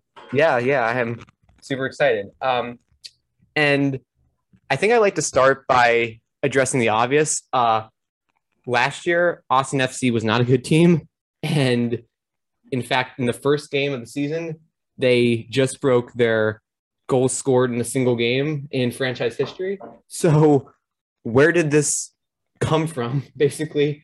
Um, and especially like with the goals inside the first 10 minutes you don't often see that in a in the first game of the season. Normally it's cagey and stuff. So where did this explosion come from? Yeah i mean it's uh yeah first of all you're you're you're dead on. Austin was not a good team last year. Uh they finished 12th in the in the western conference out of 13 teams. And um you know but they did they did make quite a bit of quite a few moves in the offseason to kind of kind of shore up some of those areas get some more depth. And uh, it all showed on Saturday. Now it is worth acknowledging that they played FC Cincinnati, which is uh, probably the best team you could face uh, when you're looking to to kind of prove that you you've you've gotten better uh, and get some confidence going on in the first week of the season. So, uh, and yeah, I mean, Austin has had a, a history of starting strong at home, um, at least you know toward the end of last season and the beginning of this season. It's actually the third match um, third match in a row that they've scored in the opening uh, 15 minutes. Uh, so at home. So um, and this one just happened to be the second minute uh, with Cecilio Dominguez uh, scoring off that uh, beautiful cross from Žan Kolmanič. Um, so uh, and and it just kind of kicked off. It opened the floodgates, and and I think whole team was playing with a lot of confidence. I, I was looking at some of the underlying numbers from this one though, and it is kind of interesting that expected goals were not nearly the five that Austin FC put on put on the board, and, and Cincinnati did have some chances that could have caused some chaos in this one. But uh, you know, Austin credit credit where credit's due. Austin took advantage of the opportunities that they had, and um, you know, get a five 0 win to start the year, and and we'll see where it goes from here. Yeah, I honestly was going to bring up the underlying numbers because I've talked to guys like John Muller, and one of the big things that they say is that single game XG um, without any context is not helpful at all. It really doesn't tell any kind of story. But I am interested in kind of what positives did you see in the run of play that because often uh, 5xg can come from a goalkeeper mistake like the fifth goal was an unbelievable goalkeeper mistake but often that um, th- that xg can come from specific run of play situations so besides the final product what did you like from austin fc um, like other positives that you took away from this game yeah, I mean, so you know, if you if you haven't watched Austin, um, the big changes that they made this year was, um, you know, Alex Ring's now a DP, but he's also playing further up the pitch. So he's playing more as a box to box midfielder, where in New York City FC and even most of the year last year for for Austin FC, he was playing as six. Um, and you know, they saw toward the middle of last year he was trying to kind of help in the attack a little bit and developed a really good partnership with Sebastian Driussi, the uh, DP number 10 from from Argentina. Um, and those two, um, you know, th- those two work so well together. And I thought it was really interesting in this match. But Danny Pereira, the second year, um, second year player out of Virginia Tech, uh, number one draft pick last year, starting at the six. Um, he did have some help from those guys dropping back and helping, especially in build up. But um, you know, that partnership between Alex Ring and Sebastian Driussi really showed, especially on that third goal with Diego Fagundez running in from the right. Um, and just in the amount of bodies in the box and and you know it looked like a futsal goal right with two back heels in a row from Driussi and, and Ring and then uh, back to Driussi to to put it in and and that just kind of I think symbolized what a year of of of um, these guys playing together a year of chemistry um, and playing together in Josh Wolff's system there was a lot of thinking that was happening last year I think and you know a lot of guys in you know in front of goal or in the attacking third that that weren't quite sure what they, where they're supposed to be what they were supposed to, supposed to be doing with the ball. And now it's just it kind of flows right? And so that's what i was really impressed with from this one is the way they were able to finish off attacking moves. Uh, and yes with some luck uh, you know and off of some set pieces uh, but you need that in a season, right? And that's things that they weren't able to do last year. I, I don't think that they would have been able to beat anybody five nothing last year, and I, I, think it's a testament to the growth of this team in year two under Josh Wolff that uh, you know that they were able to come right out of the gates and get this result, and I think it'll be it, they'll be able to build on this uh, you know as far as confidence goes, um, and we'll see certainly this weekend uh, against Miami and and the, the, week after that when they go to Portland will be the real test of, of where this team's actually grown.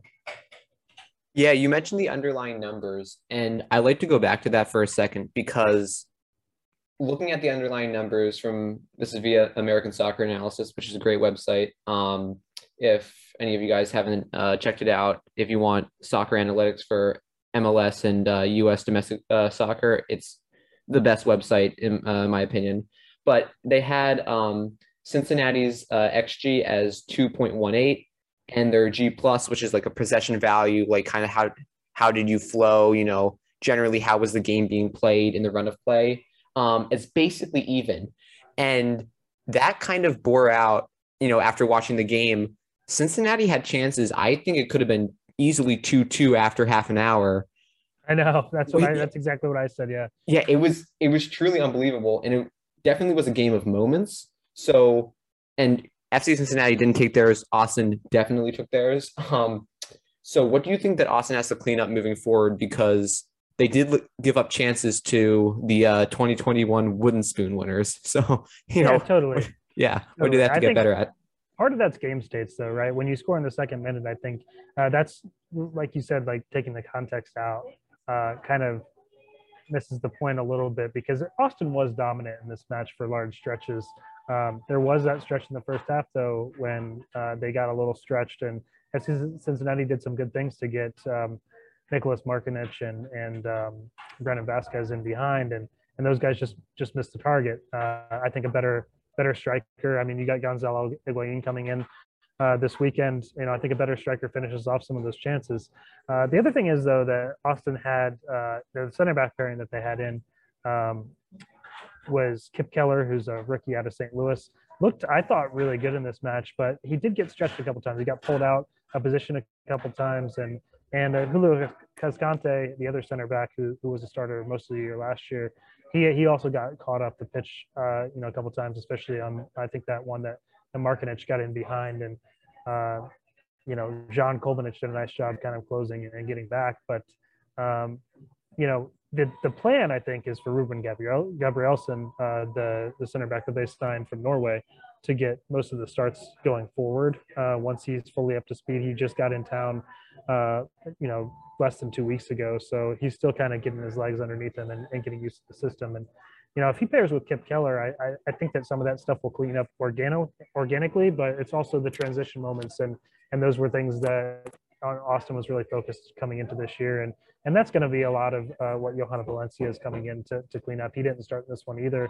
Um, he's coming from he's from coming from Colombia, and uh, you know he's he got here about halfway through preseason as well. Danny Pereira played a nice game, but he's not quite the destroyer that that Jhojan Valencia is. So um, that should give Alex Ring and, and Sebastian Driussi even more freedom further up the pitch and, and hopefully cover those center backs a little bit better. But uh, that you know that's what they do need to clean up. They can't be you know letting forwards have the ball you know eight yards eight yards from goal and and, and luckily you know Brad Stuver didn't even have to make saves on. I don't think I think there were three chances in the first half that that went wide. So uh, yeah, better teams finish those chances and. Like you said, this one could have been pretty chaotic 30 minutes in, and it turned out to be 3 0 at halftime. Yeah, you touched on Kip Keller, and I was going to ask you that even if you hadn't mentioned him. Obviously, rookie, fifth overall pick in the draft. A lot of people thought he could have gone higher. I know some people thought that he was maybe worthy of at least a number one uh, overall pick. Uh, looking at him, at least, um, I know that that wasn't where Charlotte wanted to go with it, but a lot of people thought that his talent was worthy of number one, number two overall.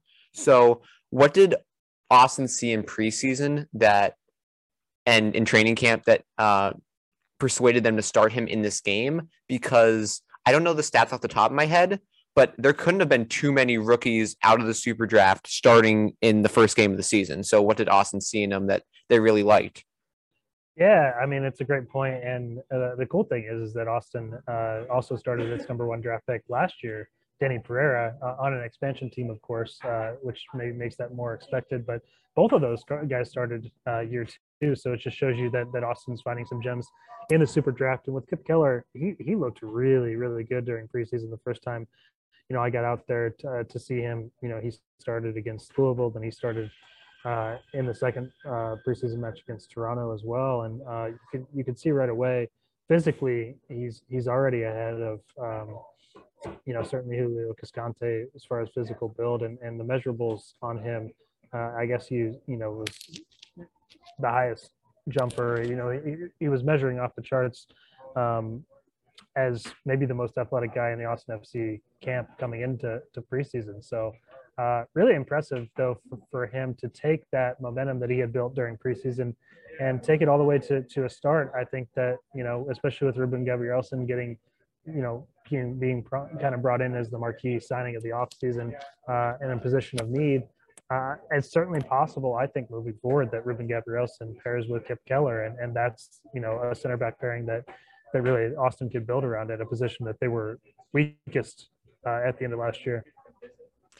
Yeah, and I I think that with Keller's performance, it offers you yeah, a, a lot of hope for the future, and b, I mean, in terms of the present and a really good option that you know that he can still develop, right? He's still young and he can potentially turn into something further down the line that either you keep him and he's one of the best center backs in the league or you can sell him for a good amount of cash. Do you see Austin becoming a selling team in the near future or do you think that this is a team that really wants to build around those young pieces right now plus the big DPs, um, like what what direction do you see the team going in? Yeah, no, it's, a, it's an interesting question because I do think that you know they they're one of a few teams in the league that went right out on this U22 uh, train, right? They went out and got Žan Kolmanič. They've got uh, Rodney Redes, who, who hasn't quite popped. He, you know, he wasn't dressed for, or he was on the bench for this one,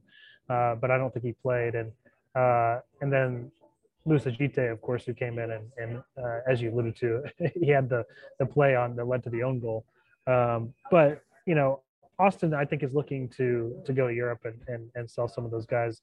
Eventually, a guy like Kip Keller, you're right, huge value within the league to have a center back like that. He reminds me a lot of Tim Parker. In fact, physically, I think you know watching those two on the same pitch uh, in the preseason when they played in Houston, it was almost like uh, you know doppelgangers a little bit, just the way that they move on the pitch, and and that's high praise for for Kip Keller, who's like you said is he's just a rookie, um, and you know certainly if if, if uh, Jhohan Romaña develops and is able to to kind of take take back over that starting spot, um, you know maybe they are sitting on sitting on the center back, but right now I think you just you see what this young kid's got, um, and you know you see what he can provide you um, in 2022, um, and and he's not a finished product by any means. He got he got pulled out of positions a couple times uh, in this this one, uh, picked up a yellow card, and I think he will have quite a few yellow cards. But you love to see that aggression from a rookie in his first first ever MLS game. I, I thought that was actually really impressive for him.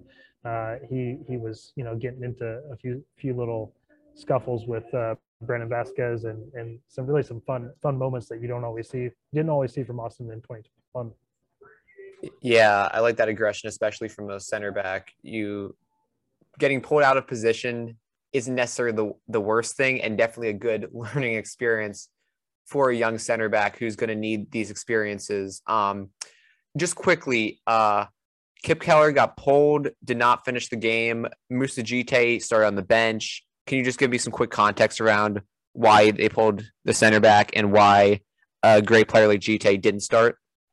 Yeah, I mean, uh, Moussa Djitté came came in um, having to prove himself, and, and Maxi Urruti was brought in during the offseason to, you know, as a proven MLS goal scorer and, and certainly provides, um, you know, a lot of verticality and, and showed this one, you know, he was running for all 90 minutes, which, you know, Moussa Djitté struggled with uh, last year, putting together 90 minute performances. And, you know, also Moussa, I, I, guess, had some some family issues come up toward the end of preseason, actually missed the, the last preseason match um, that they that they had against Chicago. Um, so that's part of the reason that he didn't start in this one. Um, thought he showed well though in the in the short time that he was on the pitch, and then um, what was oh Kip Keller coming out? I yeah, like like I said, he had a yellow card, and, and they wanted to get Ruben Gabrielsen in to to get some experience because um, you know he is he is expected to be the starter. He's the, the, the he's the player that they've spent the most on uh, as far as the defender goes um, and they do expect him to, to be a long-term starter. So get uh, get Kip Keller some rest, have Ruben Gabrielsen come in and close out the clean sheet. I thought it was, uh, you know, and I think they used all five of their subs. So uh, every single player that they brought in in the offseason, uh, save for the goalkeeper, uh, Damian Las, all seven field players that they brought in during the offseason played in this one, which I thought was a testament to the moves they made. Yeah, for sure. Um, so now we've got this 5 0 result. We've got the highest uh, number of goals scored in a game in franchise history, albeit the short franchise history. Um, and again, albeit versus the Wooden Spoon winners in 2021. Um, I don't think that this performance would have been repeatable. There was just too much between the con own goal, between some of the bad marking in the box. This is not going to happen against a better team. But do you think they're going to be able to carry over the positives that we saw um, into Inter Miami next week and then into the rest of the season? Like, do you see like true improvement in the team from last year?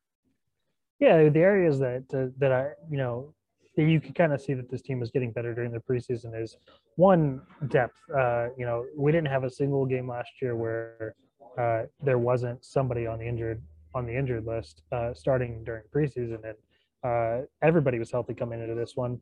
Wolff had to to leave out several players that were, you know, nailed on starters uh, last year, and, and they didn't even dress in this one. So um, I thought that was a that was a good sign for this club. And um, you know, Sebastian Driussi, uh, to me, to me, honestly, looks like a best 11, MLS best eleven caliber uh, player. I, I think he's gonna he's gonna really shine in the system. And then it comes down to whether they can get some goal scoring out of the forwards. Maxi Urruti played in this one like I said, had a good performance, but didn't really do much in front of net. Um, they're going to need somebody in the box that's that's uh, you know poaching some goals if they're going to really reach the heights that they need to to get in the playoffs. But uh, it is encouraging, right? I don't think you can help but be encouraged by what we what we saw from Austin FC on Saturday, and now can they can they do it again against Miami, get six points out of the gate, and, and take it to Portland and and uh, you know get this thing get this thing rolling and see what they've got. But uh, the Western Conference is going to be a buzzsaw this year. Uh, right now, the the four teams. I don't know if you noticed this, but the four teams that uh, that won in the Western Conference, none of them were in the playoffs in the top seven in the Western Conference last year. Nashville comes over from the East. Uh, they get that big one over over Seattle, and then uh, the two LA LA teams got three points as well. And so every single playoff team from last year in the West is fighting, uh, you know, from the bottom. And I know it's just one week, but uh, it's going to take take some time to figure out what the pecking order is in the Western Conference this year. I'm excited about it. Yeah, uh, so am I for sure. Especially with Nashville coming over, it's going to be a lot of fun. Um, two quick hitters, and I'll get you out of here. Uh, number one, what is the ceiling for this team in terms of standings, in terms of points? How good can they get? It's a good question. I mean, right now, I think the goal is the playoffs, uh, and I think I've heard, you know, from, maybe from Danny Pereira and, and some other folks inside the locker room that they, they want to set the higher standard higher than that. They want a home playoff game. That you know they really enjoy playing at Q2, and they thought they set the standard maybe a little bit too low last year, just trying to sneak in the playoffs. So, um, you know, before Saturday, would I have said that was realistic? No, I have them pick tenth in the tenth in the West, and it's going to take some time to to prove that uh, what we saw on Saturday, especially against a, a lowly FC Cincinnati team, isn't you know is what we should expect. But certainly the ceiling's much higher than it was, and the floor is much much higher than it was uh, in 2021, and that's the important thing. And that was going to be my next question. Like we know what the floor is because we can essentially say that last year's result was the floor. What result this year would you see? Maybe not being the floor, but how low can they go without Josh Wolff losing his job? Great question.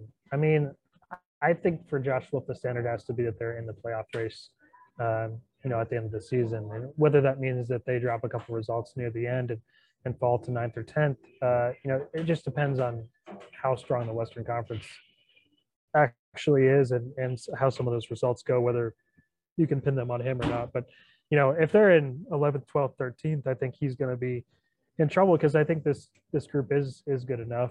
Um, the uh, but the big thing is like what you said, uh, what we were just talking about, the fact that they have so much more depth.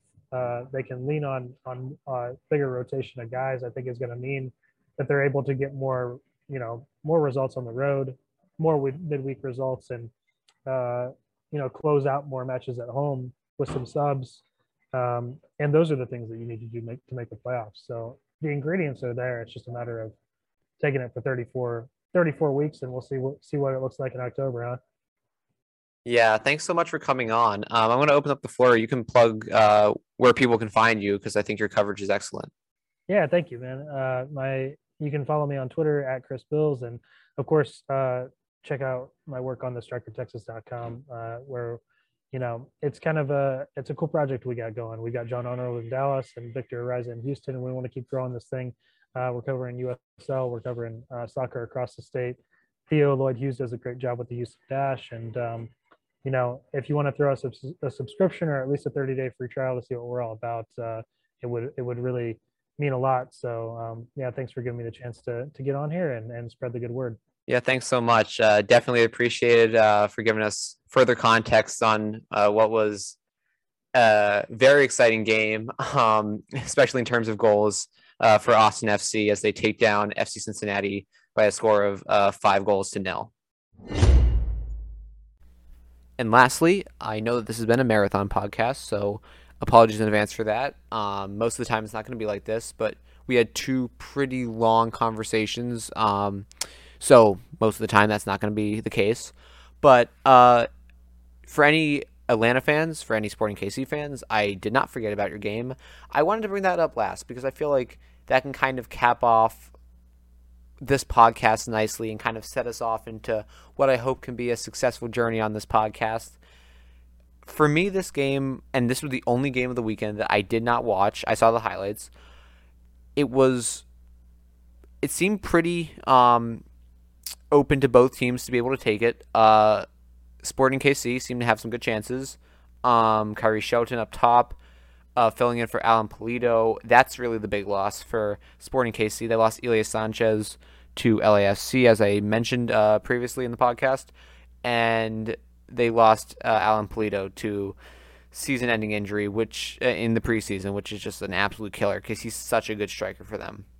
Um, so yeah, uh, it looked like uh, they had some chances, but Atlanta, fair play to them, very clinical. Luis Ar- Luis Araujo, sorry, uh, kind of butchered that name at the beginning, um, scored. Uh, and for him, one of the most expensive signings in Atlanta's history, and uh, one of the most expensive transfers, I believe, in MLS history, um, incoming transfers. Uh, didn't produce much last year. Uh, so great to see him finally get back on the score sheet. Um, Marcelino Moreno had a beautiful ball to Caleb Wiley, and that's really kind of what I want to hit on. Matt Doyle had a great take um, about Caleb Wiley, the 17 year old scoring. You've probably seen the video at this point, uh, the split screen of him scoring and his family just losing it in the stands. It's such a, a heartwarming video, and it's kind of how I want to end this very long uh, inaugural episode by saying and kind of piggybacking off what Doyle was saying, the MLS continues to pr- produce young talents. This was his first ever start. He's 17 years old. He's from the Atlanta area. This was his boyhood club. You know, this club's been around for about five years at this point. He would have been 12 when this club first was founded. So, a large part of his soccer development would have been with this club looming large in, in the city that around er, in the city that he grew up around. This stuff we shouldn't take for granted, and I think Doyle made an excellent point. This is the stuff that we should enjoy, and this is the stuff that we have been able to come to expect from this league. But it should still be so exciting whenever this happens because this is truly what MLS has become, and this is why I love the league so much and why I am so excited to uh, talk about this um, publicly this league is going to provide so many opportunities for young kids in America, maybe who aren't going to produce on the national team level, but who are going to be key players for their hometown team, growing up in their hometown, playing for the academy, then getting a chance on the senior team level and shining like Caleb Wiley did on Sunday. It's it's a heartwarming story, but there are so many of these, and that's what makes the league so special that a guy can grow up in his hometown, have this club, and a couple years later, he's scoring in front of 60 some thousand people. That's kind of why this league for me is special. And the fact that we are able to do this in the United States, that this isn't able to be, this, that this isn't only done in Europe or in South America or in Africa or in any other place that there is quality soccer but the fact that North America and the United States has MLS, we're we're producing the young talent of the future, and all these stories are so heartwarming and out there, and it, it just makes it feel like we're starting to build a soccer community in the U.S. that I want to be a part of, and that hopefully all of us want to be a part of. So, a little heartwarming note uh, to finish out the podcast thanks so much for listening. It truly means the world if you're still listening at this point. Um, I hope you come back next week, next Tuesday, when we're gonna break down week two. And yeah, um, truly thanks to Nate, thanks to Chris Bils um, of the Striker Texas. Check him out and follow him in all the places that he said to follow him uh, at Chris Bils on Twitter. And yeah, uh, in the meantime, between now and next Tuesday, enjoy life, enjoy the beautiful game, and I'll see you then.